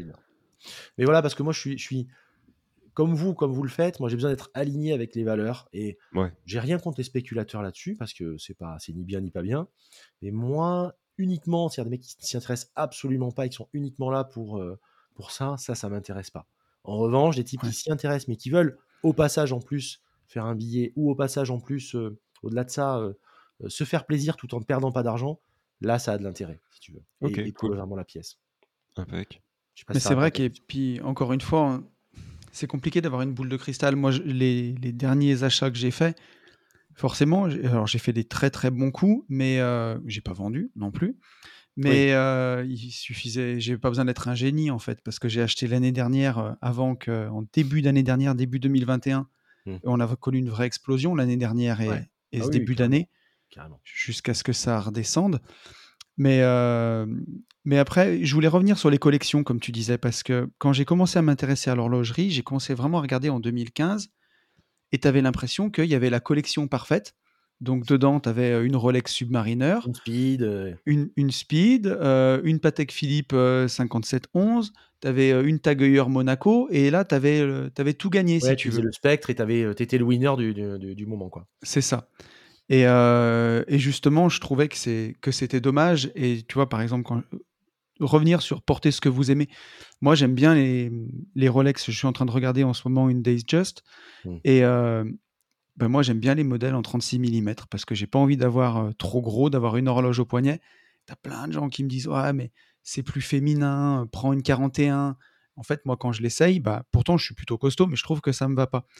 Et encore une fois, c'est d'acheter ce qui vous plaît, ce qui vous fait plaisir, pas le truc à la mode ou le truc que veut votre voisin, d'avoir votre rêve à vous. Et mmh. Mmh. je trouve que ça, c'est super important. On, est allé, en fait, pendant une certaine période sur des diamètres plus importants. Les montres faisaient toutes 42, 45, 47 pour certaines, tu vois. Mmh. Et c'est, moi, j'ai toujours été sur des, diamètres, pourtant, enfin, je suis, je suis assez grand quand même. Enfin, je fais 1m84, tu veux, donc. j'ai souvent porté des Datejust en 36 aussi, que je trouve magnifique. Je porte même des montres en 35, 36 parfois. Ouais et les mecs me disaient, mais c'est petit, c'est machin, c'est Mais en fait, c'est hyper élégant. Et si tu veux, la plupart des montres jusqu'en 2010, c'était des montres qui dépassaient pas les 38-40 en fait, en général. De toute façon, on l'a toujours dit, hein, la taille ne compte pas. tu gaffe quand c'est trois mecs qui le disent. mais, mais, justement, tu vois, euh, j'étais en train de, de, me faire une petite réflexion. On a beaucoup d'auditrices, on a beaucoup d'auditeurs, on a beaucoup d'auditrices. Ouais. Et dans ce monde de, de, montres, on parle souvent d'homme à homme. Enfin, on parle souvent pour en fait une clientèle masculine. Oui, si on a là des auditrices qui souhaitent, comme, comme tout à l'heure, mmh. je te disais, acheter, investir. Qu'est-ce qui, sans même parler d'investir, mais s'acheter une belle montre, sur quoi il faut, sur quoi il faut partir? Est-ce qu'on reste dans les mêmes maisons et parce, parce que c'est unisexe, ou alors, je sais pas, Rolex a une gamme féminine, mmh, Omega a une mmh, gamme féminine, mmh. j'en sais absolument rien. Qu'est-ce que tu peux conseiller à, à nos, à nos auditrices? Alors déjà, c'est cool, vous ayez pas mal d'auditrices, effectivement. Moi, j'ai un peu cette proportion aussi, et je suis très content, parce que généralement, c'est une proportion qui est assez faible, féminine, dans les podcasts, dans les vidéos, et un petit peu comme vous, j'ai pas mal de, pas mal de femmes. Déjà, ça c'est top, et on les salue. Ben, tu disais qu'est-ce qu'il faut? Alors voilà, moi déjà je bannis de mon vocabulaire le qu'est-ce qu'il faut. C'est-à-dire c'est oui. qu'est-ce qui vous plaît. Après mmh. là-dedans, effectivement, il y a des choses qui sont plutôt sympas. je pense qu'aujourd'hui, en revanche, par exemple, je prends chez Rolex, les tout petits diamètres, les, les, moins de 31 mm, je trouve que pour une femme aujourd'hui, c'est un, je trouve ça un poil désuet, moi. C'est-à-dire que je trouve que c'est ce qui est super sexy et glam chez une femme quand elle porte une, une Datejust en 36 ou même une sub en 40 je trouve ça hyper beau, franchement. Et ça, c'est un mmh avis personnel. Après, sur d'autres marques, pour être sur des choses moins. Euh, euh, pour sortir de Rolex, etc. Chez GGR, une petite Reverso, c'est absolument splendide. Des petits, des petits modèles de chez Hermès, l'étrier de chez Hermès qui est absolument incroyable. Ça, c'est des montres qui sont, euh, qui, sont, qui sont très très belles, qui sont pas forcément des montres extrêmement chères et qui perdront pas de valeur de toute façon, qui prendront un petit peu. Tu vois, Hermès, là je rebondis, Hermès, je savais même pas qu'ils faisaient des montres on parle bien de Hermès, la maison de couture, là. Tout à fait, ouais, Et alors, par contre, contrairement à Boss, alors pas à la même échelle, on est bien d'accord, mais euh, Hermès qui fait des ceintures, des fringues, de la maroquinerie, on peut partir du principe où ils font des montres avec euh, un mécanisme qui tient la route. Ah, complètement, ouais. Mais Hermès, c'est des, des, ce sont des obsédés de la qualité, si tu veux. Enfin, c'est juste euh, du bracelet au mouvement. Donc, soit ils font appel à des manufs qui sont extrêmement réputés, soit ils font en termes de finition, en termes de légitimité. Voilà, voilà, des, voilà une marque qui, très sincèrement, est extrêmement légitime. mais qui a été un petit peu boudé parce que, effectivement, enfin, pas boudé, mais en tout cas, dont la lecture est un peu brouillée parce qu'ils font plein d'autres choses. Mais ils ont des designs très forts, des pièces qui sont très belles. voilà, donc on, peut avoir des, des, trucs, des trucs. Mais ce qui n'est pas, ce qui est pas forcément le cas pour une marque comme Vuitton, par exemple. Ah, Vuitton n'a aucune. Ah, encore une fois, ça n'engage que moi quand je dis ça, hein, mais pour moi, Vuitton n'a absolument aucune légitimité en horlogerie. Euh, déjà, c'est, mais c'est mon point de vue, encore une fois de plus. Hein, euh, la tambour, par exemple, de chez Vuitton. Mmh. Alors, ils l'ont, ils l'ont fait un peu évoluer, mais c'est, assez, je trouve ça assez grossier finalement. Euh, mais c'est surtout que. Verte fluo. Non, non mais c'est un modèle. Elle s'appelle tambour parce qu'elle est en forme de tambour un petit peu. voilà, enfin, elle est, elle est assez. Il faut vraiment voir. Tu as, le monogramme et les trucs du monogramme, ils sont sur chaque heure, etc. Enfin, et tu vu Ouais. Enfin, je trouve ça assez insupportable. Parce que le, le revendeur, euh, le revendeur de montres, euh, enfin le revendeur de, le, le dealer de, de, montres un peu plus vintage euh, avec qui je travaille de temps en temps, mmh. il en avait une à vendre une fois. Ah, je pense. C'est infourgable. bah, il l'avait récupéré d'un client, à mon avis, tu sais, en disant Ok, je te vends celle-là, mais, euh, mais tu, enfin, tu, tu, je t'achète celle-ci, mais tu me prends ma merde. Et il la, vendait 15 000 euros. Et c'est une montre qui valait 90 000 en boutique. C'est insupportable. C'est ouf, hein. Et tu vois, il y a eu tout la mode, tout ça. Alors les mecs se bouffent les doigts maintenant. Euh, toutes les Chanel euh, J12 en céramique noire ou blanche, euh, qui, qui, était, qui valaient une fortune. Enfin, c'est extrêmement démodé en les plus. Les montres Dior, les chiffres rouges de chez Dior, etc., qui sont des montres. ça a été une mode. Voilà, les marques se sont lancées là-dedans.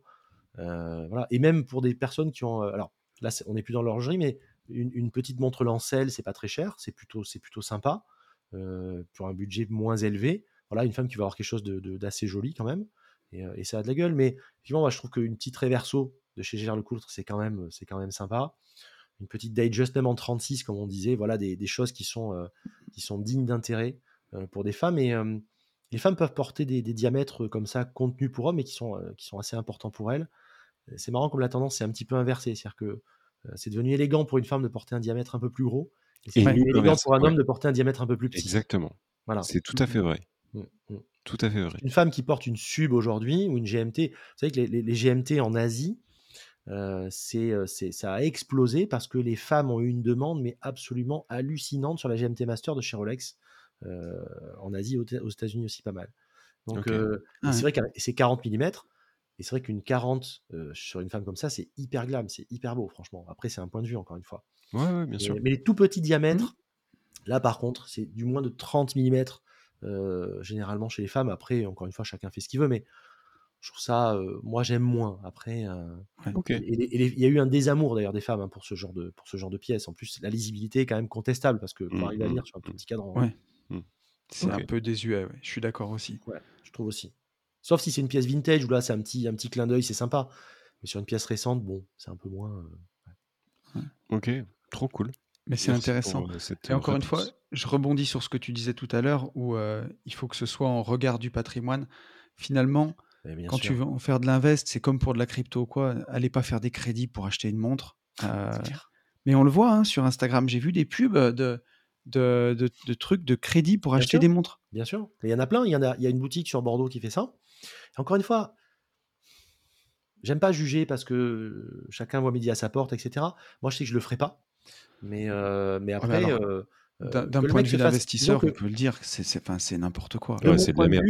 que le mec se fasse plaisir sur une pièce à 5000 euros, et s'il veut, pourquoi pas, il gagne des ronds, il fait un crédit parce que, à la limite, il fait ce qu'il veut. Mais je vois des pièces en plus qui sont vendues 200% leur prix de, part, de départ, mmh. parce qu'elles sont sur un crédit qui en plus a un TAEG, je t'en parle même pas. Ouais, ouais, à 9. C'est l'âge de ma fille qui est au lycée, si tu veux. Mmh, mmh. Et, euh, et, et, là, tu te retrouves avec des trucs où les mecs payent des mensualités de ouf pendant 5, 6, 7 ans. Tu vois, pour une montre qui est censée relever, enfin, refléter un, un, statut symbole, un, un, statut social. Bien sûr. Ce qui est censé, je dis bien. C'est pour ça que ça devient, enfin voilà, et ça, et ça me fait penser à quelque chose aussi, on n'a pas relevé, mais euh, sur les achats, ça c'est un conseil important, c'est acheter dans des réseaux connus, chez des vendeurs connus qui ont pignon mmh, mmh, sur mmh. rue, ou des, des, personnes que vous connaissez. Parce que la contrefaçon depuis des années est en train de progresser d'une façon incroyable. C'est-à-dire qu'aujourd'hui, il est très compliqué de reconnaître, euh, notamment chez les marques les plus diffusées, hein, euh, des, des, contrefaçons parce qu'elles sont extrêmement bien faites. Donc ils appellent des des clones réplicas, je crois, des trucs comme ça, mmh. avec des grades. Il y a des grades de qualité entre guillemets. Et mmh, mmh. vous avez des, des, répliques de Rolex à 800 ou 1000 euros, mais 1200 euros, ce qui est cher pour une réplique quand même, hein, mais qui sont quasi parfaites. C'est-à-dire que même le mouvement est gravé, tout est refait exactement comme la vraie. Et les mecs vont même parfois jusqu'à reprendre des numéros de série d'une marque, d'une montre existante. C'est-à-dire qu'ils achètent ou ils ont une vraie Daytona, qui va dire dans l'extrait de registre de chez Rolex, c'est une Daytona cadran noir, euh, cadran céramique, une 116, 500, etc., etc. Ils refont à l'identique avec ce numéro de série une quantité infinie de fausses. Donc c'est juste dingue, quoi. Mais ça, alors tu vois, pour, pour faire une, euh, un petit mot, mais sur ce que tu disais, soit c'est la rat race en fait. Voilà, paraître riche, bah, faire un crédit pour une montre comme ça, et l'acheter en contrefaçon, ça revient au même. Ouais il vaut mieux vous acheter, enfin c'est mon avis, mais une Seiko 5 euh, à, 200 euros, un modèle authentique qui est, qui est une jolie montre, qui est robuste, avec une réserve de marche qui est super chouette, un vrai mouvement euh, mécanique qui est déjà sympa à porter pour une entrée de gamme. C'est une belle porte d'entrée pour, euh, pour, pour l'horlogerie. Voilà. plutôt que d'aller s'acheter une fausse Rolex pour faire passer un symbole que vous n'avez pas. Il vaut mieux plier le game des invests, achetez-vous Mmh. une, une vraie montre, une vraie Rolex ou une vraie Omega comme Yann vient de s'offrir. Et puis c'est à vous. En plus, quand vous faites ça, c'est à, à vous que vous mentez. Enfin, je sais pas, Bien je sais pas vous. Moi, j'ai j'ai- eu la chance entre guillemets de, de- de grandir avec euh, en, en voyant à peu près tous les milieux sociaux, si tu veux. Donc ça te permet aussi quand t'es gamin d'observer les codes, de voir un petit peu. Donc je connais un peu tous les codes des niveaux euh, différents. Et quelqu'un qui achète une fausse et qui a pas le lifestyle qui va avec, mais tu vois de suite en fait. Enfin, c'est juste ridicule. Et puis, il y a, il y a aussi autre chose. euh, Enfin, euh, moi j'estime qu'il y a autre chose, c'est que sur la première montre, euh, moi ça m'embêtait par exemple d'acheter sur Chrono 24. Donc je ne Mhm. l'ai pas acheté sur Chrono 24 parce qu'en fait je voulais vivre l'expérience totale.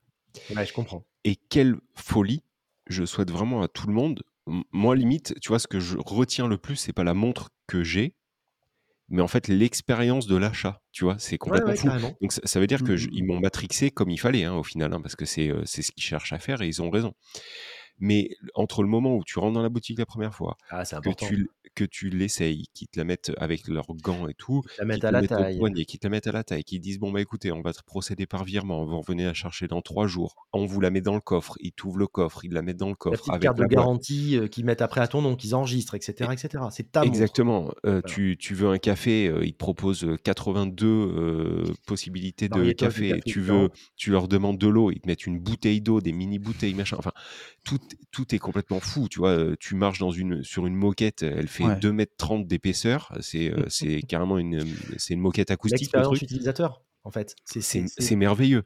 c'est Euh, tellement. Et ce que tu dis, c'est hyper important. C'est-à-dire que euh, acheter une montre au marché gris, pourquoi pas Mais déjà, la payer euh, pour certaines marques deux, trois fois le prix, bon, déjà, moi, je, je- c'est- impossible. Mm, mm, mm. Même si je peux le faire, pour moi, c'est impossible. Et surtout, euh, comme tu dis, l'expérience, enfin, se pointer dans Ah la ouais. boutique, euh, on ouvre la montre, on te la montre, on te la met à la taille, on met la carte de garantie. C'est devenu ton objet de suite. Et là, je comprends et je te rejoins dans ce que tu disais, on peut pas vendre un modèle comme ça. Moi, en fait, ce que j'ai fait, c'est que, après, les gens font ce qu'ils veulent. Moi, j'ai un noyau dur de montres euh, qui sont mes montres que je ne vendrai pas, qui sont les montres qui comptent et que je mets pour les moments, entre guillemets, euh, les étapes de la vie, si tu veux, même toute proportion. Même, enfin, ça va vous paraître con, mais quand j'achète un, un appart ou un immeuble, un truc, je- souvent, je fais un- une, pho- une photo avec la montre devant le truc qui est complètement pourri et à la fin, quand il est terminé avec la même montre, tu vois. Ah, Mm, mais mm, c'est mm. pas con du C'est tout. mon délire, en en fait. ça. Non, mais Ouais, non, mais c'est carrément trop bien. On parle souvent, tu vois, de savoir se féliciter euh, après, euh, après, euh, Mm, mm. après avoir, Après avoir accompli bossé. quelque chose, ouais, Exactement. la valeur. Mm, mm. Et donc, euh, franchement, c'est c'est pas con du tout, au contraire. Et euh, euh, attends, je te laisse finir et ça m'a généré un. Euh, donc voilà, cette expérience, elle est, elle est vraiment importante, faites-le. Et, et j'aimais bien ce que disait Anthony, effectivement, commencez par des modèles qui vous ressemblent. Et Hmm. Seiko, par exemple, tu en parlais. Enfin, le mec qui prend une Seiko Tuna, c'est un modèle de Seiko, ou des, des choses comme ça, qui sont des choses qui valent avec des boîtes, ce qu'on appelle turtle, parce qu'en fait, la boîte de la montre, c'est le boîtier de la montre en forme un peu de tortue, en fait, un petit peu comme Mhm. ça. Mhm. C'est des montres qui sont très sympas, qui valent entre euh, 500 et 1500 euros. Et c'est des montres dignes d'intérêt, c'est hyper bien construit, t'en as pour ton argent, c'est top.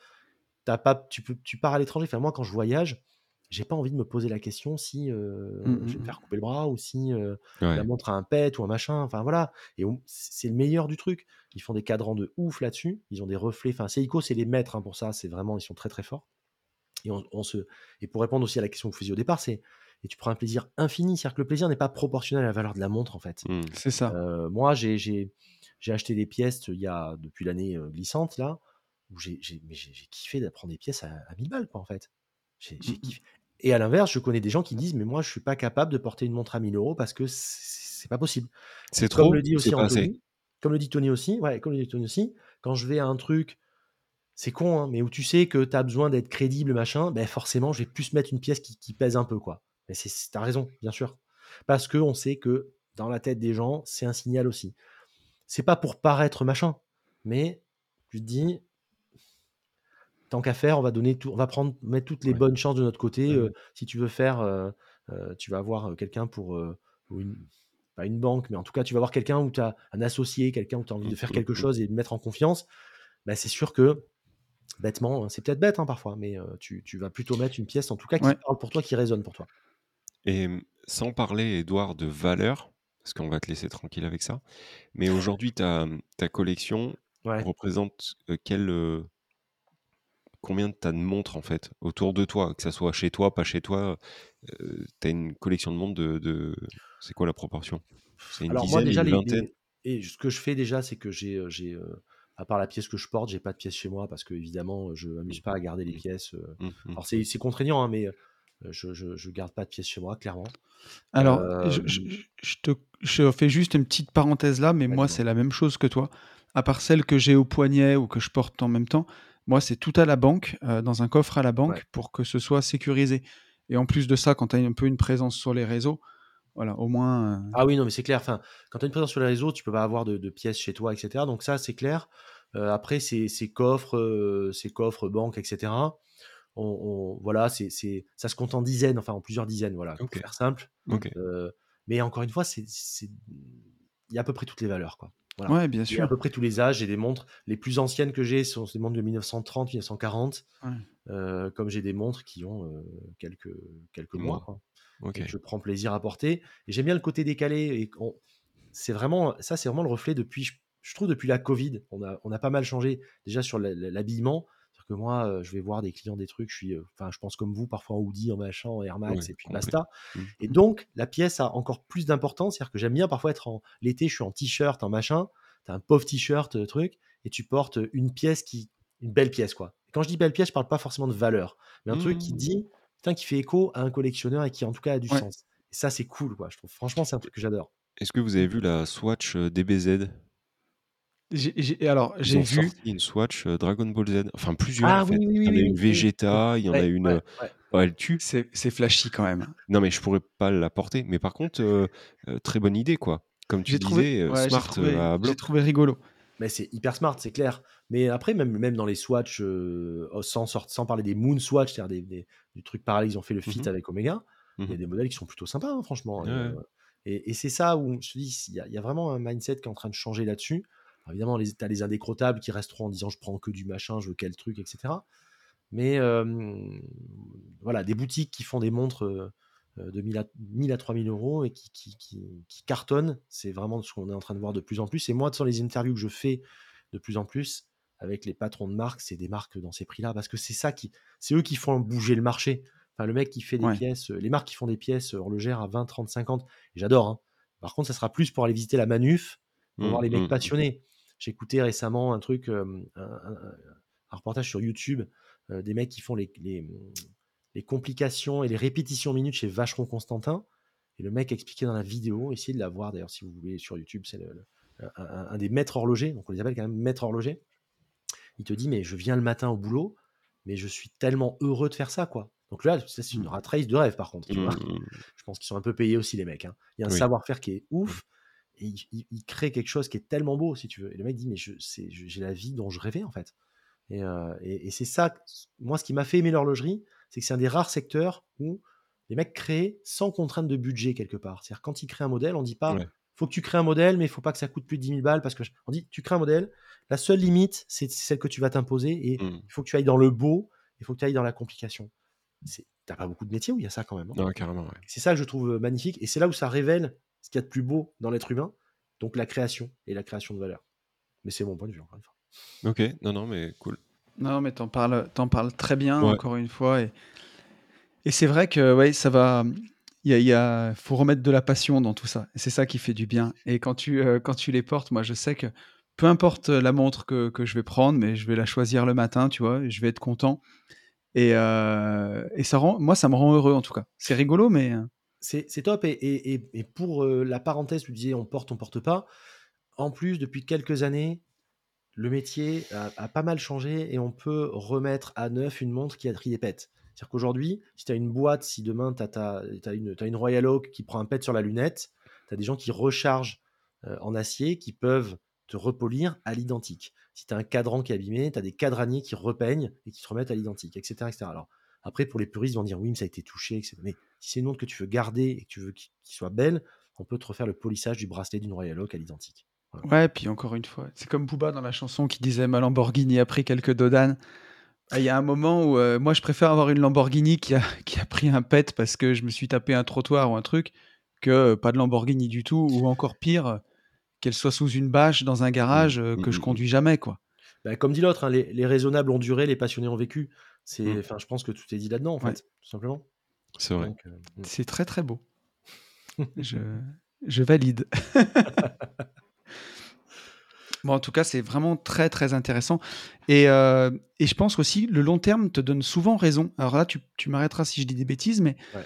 une des premières jolies montres que je m'étais offert, euh, ça a des années maintenant, ça a plus de 10 ans, c'était une Longines, une Hydro Conquest, si je dis pas de Ouais, bêtises. très sympa. Très sympa, et je lui avais mis euh, le même bracelet euh, NATO que, que James Bond, tu vois. Elle était très très jolie cette montre, et j'aime bien, enfin je l'ai toujours d'ailleurs. hein, très jolie montre. hein. C'est très sympa, ça. hein. Et c'est pas Ouais. très cher hein, comme montre. hein. Eh Et, ben, euh, tu vois, je l'avais eu en boutique pour, euh, pour à l'époque, je crois, 750 euros. Et aujourd'hui, j'ai regardé sur Chrono 24 par curiosité Ouais. et c'est le prix qu'elles se vendent. euh, pour le Ouais, ça modèle. vaut une Reconquest, ça vaut entre, entre 800 et 1500 selon les, les, les finitions, etc. C'est digne d'intérêt, c'est joli. Et tu vois, je me suis dit, pour une montre qui n'est pas forcément de la haute horlogerie et euh, un prix à, une- à, 7 à 700 euros, bah, j'ai pas perdu d'argent en tout cas. Si je voulais la revendre, je perdrais pas d'argent. Longines, encore une fois, c'est digne d'intérêt. Euh, et pour parler de l'occasion, je voulais quand même faire la parenthèse. Rolex a sorti euh, il y a 15 jours de ça un label occasion, si on peut dire. Ça fait comme les bagnoles, je disais. Comme les Porsche Approved. Certified Pre-Owned. Beaucoup l'attendaient, puisque ben, on sait qu'il y a une spéculation de, de ouf sur, sur leur montre. Je pense pas que ça ait l'effet escompté, j'ai pas de boule de cristal, mais euh, euh, la façon dont ils l'ont fait, enfin, Rolex réfléchit et ils sont, ils sont très très forts quand même. Mm, mm. Euh, C'est-à-dire que c'est des montres qui ont entre 3 ans et 35 ans, qui re-rentrent dans leur réseau, qui ne sont distribuées que par des revendeurs AD, c'est Authorized Dealer, donc des revendeurs de la, du panneau Rolex.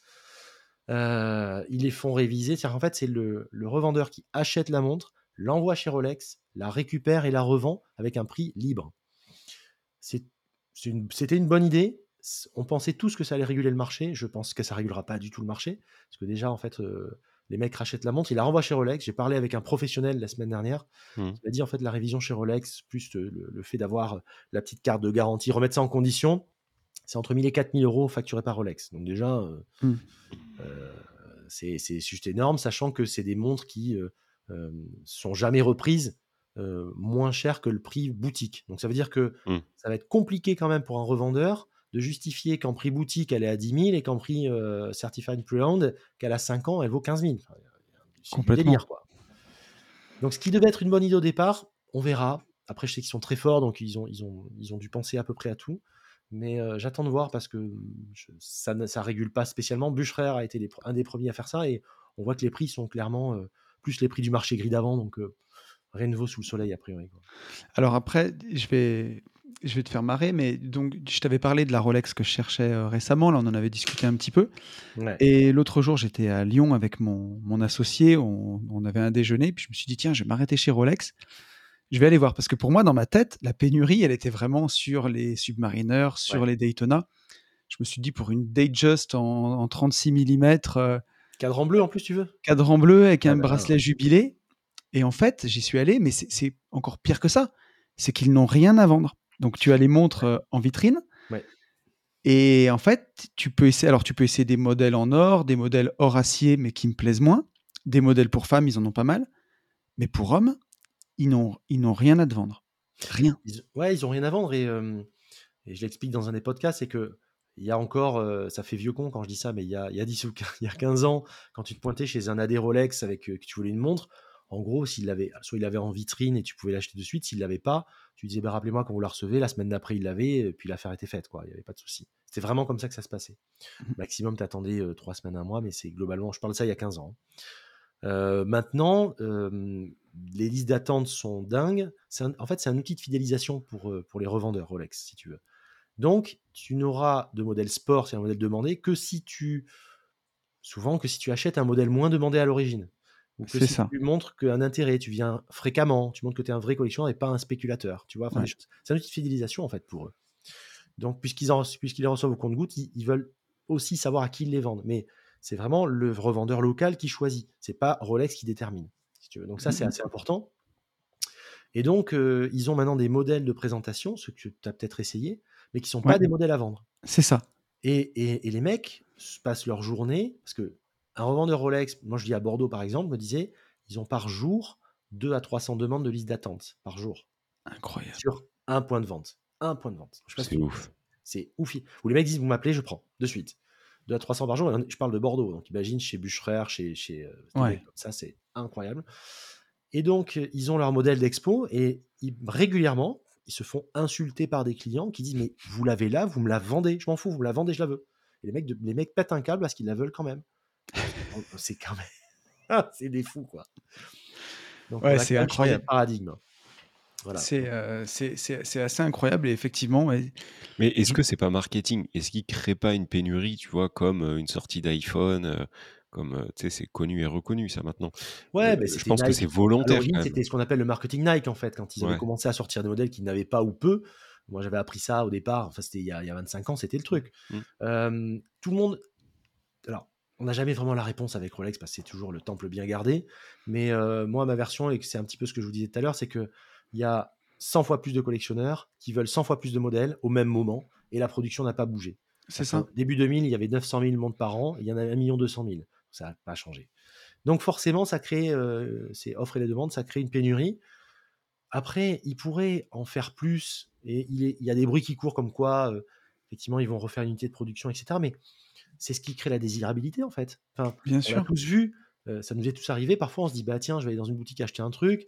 Je sais pas si je prends le bleu et le rouge. Et puis quand le mec tu rentres, il dit, ben non, finalement, j'ai plus ça, j'ai plus ça. En fait, tu demandes plus, tu vas l'acheter, tu demandes quand tu vas le recevoir. Ça change complètement et ça mmh. inverse complètement la tendance finalement c'est c'est pas voulu, je pense, de la part de la, de la marque. En revanche, ça les sert bien. Et, euh, et, et, et surtout, les vendeurs locaux le subissent parce qu'ils se font démonter toute la journée. Et quoi de plus frustrant pour un revendeur local que, que de voir du chiffre d'affaires qui se barre toute la journée? Enfin, mais c'est ce que je me suis demandé en fait à la boutique. Je me suis demandé, mais, mais de quoi ils vivent en fait? Qu'est-ce qu'ils vendent au bout d'un moment? Parce qu'il faut payer les salariés et tout. ils vendent les autres marques quand ils peuvent. Euh, et justement, si tu prends euh, par, alors Zénith, parce que j'adore cette marque par exemple, euh, souvent les, les, mecs qui font ces marques font aussi type Zénith, etc. Bah, si tu prends une Zénith qui est un peu moins demandée, qui perd globalement 25% de sa valeur à la sortie, ou entre 10 et 25% sur le modèle, et qui pourtant sont des modèles mais incroyables. Enfin, franchement, c'est des montres dingues, des complications de fou, enfin des mouvements de fou. J'invite d'ailleurs à écouter l'épisode sur le, le primero de Zénith. mais si tu commences à mmh. t'intéresser à ça, acheter ça, et tu viens assez régulièrement, tu peux être sûr que sur ta liste d'attente chez Rolex, ben forcément ta liste d'attente va se, va se tu vas passer en haut de la pile, en tout cas plus rapidement. On arrive à des, des extrêmes. J'ai récemment vu euh, que tu as des revendeurs qui te gravent des initiales sur le, le fond de boîtier de la montre mmh. pour être sûr que tu spécules pas. En, mmh. gros, ils te vendent une Rolex euh, Sport à condition que derrière on te marque euh, AP. Alors pas pour Audemars Piguet, mais pour Anthony Poncet, tu vois. Ah oui Ouais, moi, j'ai pas entendu ça. En revanche, ce qui se passe, c'est que le prix de vente des Rolex, notamment, et même des autres marques, j'ai entendu ça pour Rolex, est, libre. Ce qui fait que c'est un prix, prix euh, recommandé, comme on dit, enfin, un prix public recommandé. Ce qui fait que certains AD, parfois, je citerai pas, ont vendu des montres plus chères que le prix. C'est-à-dire qu'ils appelaient le mec en disant J'ai reçu ta GMT Master à 12 000 balles. Euh, et, et, une fois arrivé en caisse, monsieur, c'est 16 000. Ah bah attendez, c'est même c'est prix public conseillé. Je fais ce que je veux, c'est 16 000. Si tu veux pas, il y en a 200 qui attendent derrière. C'est un truc de dingue quand même. Ça craint quand même. ouais, on arrive à des extrêmes. Mais encore une fois, comme tu disais, pourquoi pas se rabattre euh, sur, euh, sur d'autres marques euh, bah, qui, qui, ont aussi leur histoire, qui sont sympas, sur lesquelles tu perdras pas d'argent et pour lesquels tu te feras aussi plaisir. Bah, tu te mets, je pense que la formule, tu te mets sur. Tu, tu, vas chez les AD qui t'intéressent, des marques qui t'intéressent, tu vas régulièrement, tu montres que tu as de l'intérêt, que tu n'es pas là juste pour faire un billet et que tu, tu montres que ça t'intéresse, tu viens de temps en temps, tu essayes. Et puis un jour, tu achètes peut-être une pièce. Mmh. Et puis un jour, bah, dans 2, 3, 4 ans, ils t'appellent pour un, pour un modèle. Mais c'est pas grave en fait. Même si tu l'as dans 3 ans, c'est pas, pas très grave finalement. Bien sûr. voilà. Et puis après, tu, sinon, tu peux faire comme a fait euh, Yann, qui, qui, a acheté une Speed, qui est plus facilement accessible, et pourtant qui est une super pièce, par exemple. Enfin, euh, c'est un, un, modèle, c'est un modèle excellent qu'il a acheté, franchement. Une Speed comme ça. Ah, elle est magnifique. En tout cas, elle, est jolie. Mais par je ne l'ai pas vu en vrai encore. Il y avait eu, il y avait eu un, un, enfin, un dilemme. Moi, ça a duré trois minutes, mais tu vois, justement, il y avait la partie est-ce que vous souhaitez acheter une montre pour pouvoir la revendre et donc qu'elle prenne de la, de la cote. Et donc, dans ce cas-là, il fallait acheter l'ancienne, enfin l'ancienne, qui se vend aujourd'hui en boutique, mais avec le verre qui n'est pas un verre, mais un plexiglas. Tu as deux types de verre en fait. Quand tu achètes ta Speed, tu peux l'acheter sur verre Esalite, qui est le verre en, acrylique, en plastique. Voilà. Qui apporte une chaleur, ou tu as le verre, la glace saphir. Voilà. C'est ça. Et du coup, moi, je suis parti sur la, la saphir parce que je trouvais plus moderne, machin bidule. mais même, tu vois, et puis là, c'est l'endroit où, où, j'ai pu t'acquérir. Mmh c'est eux en fait qui m'ont bien spécifié les, bah, ces, deux trucs quoi tu vois. Donc même eux étaient quand même enfin ils sont quand même enclins et ils sont au courant que tu as des gens qui achètent que pour spéculer quoi. Ah oui, complètement. Mais de toute façon les speeds tu as, un marché qui est assez important. C'est quand même une montre qui est très demandée hein, malgré tout. Sur le vintage aussi c'est c'est une cote qui, n'a de cesse de monter et qui monte en mmh, mmh, permanence. Sur les, les, les, versions pré-moon, alors ce qu'on appelle les pré-moon, c'est les speeds qui ont, qui ont été fabriqués avant, euh, avant 1969, en fait, avant l'alunissage, si tu veux, avant la première fois mmh. où la montre est allée euh, sur la Lune. Mmh. Donc, donc ça, c'est des pré-moon qui ont une forme un peu différente, une forme de boîte un peu différente, qui sont les plus recherchés et qui ont surtout le fameux mouvement calibre 321, qui est un calibre différent, à roue à colonne, qui est différent de celui que tu as toi. Voilà. Mais le tien est très bien aussi. Hein. Mais je veux dire, ils ont fait ça jusqu'à un certain moment. Et ces modèles-là sont les plus recherchés, les plus chers qui atteignent des cotes, qui atteignent des cotes et qui augmentent, mais qui n'ont jamais atteint les cotes des, Daytona par exemple, alors que c'est aussi digne d'intérêt. Voilà. Mais, mais ça, reste, c'est vraiment une super montre et euh, tu peux pas perdre d'argent. De toute façon, que ce soit Omega, que ce soit Rolex, que ce soit toutes les marques, généralement ils procèdent à une à deux augmentations par an. On devrait faire pareil, les gars, je pense. Hein. une en janvier, une en septembre, une en février, une en septembre. Et souvent, c'est euh, entre 5 et 15% quand même. Hein. Ouais. Ouais. Donc euh, c'est balèze. Hein. Oui, ça tape. sur puis naturellement, ta montre, de toute façon, dans 10 ans, vaudra forcément plus cher. Et voilà, mmh, mmh, tu t'en mmh. fous. Ça tire la gamme vers le haut, ouais. Mais en tout cas, tu sais que tu n'as pas, pas mis dans la poubelle. Quoi. Voilà. Ok. Ouais, ça, ça, ça, tire, euh, ça tire toute la gamme vers le haut. Euh, au ouais, exactement. Et ça tire le vintage aussi vers le haut parce que quand tu as le modèle comme la sienne qui vaut, qui vaut euh, dans les 5-6. Alors, bah, moi, je me suis fait mettre hein, parce que je ne l'ai pas payé ce prix-là. Hein. Ah oui?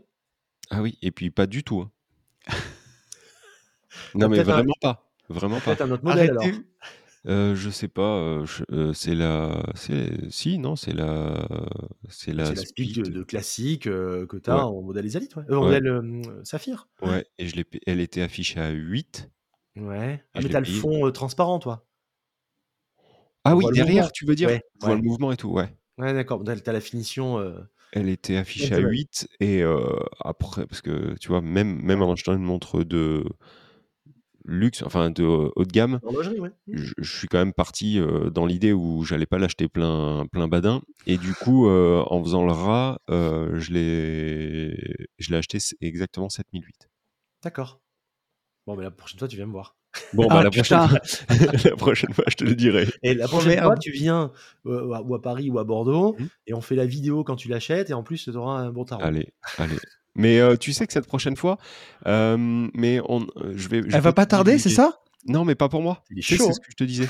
Ah oui. Mais peut-être que, enfin non, c'est pas peut-être, c'est sûr.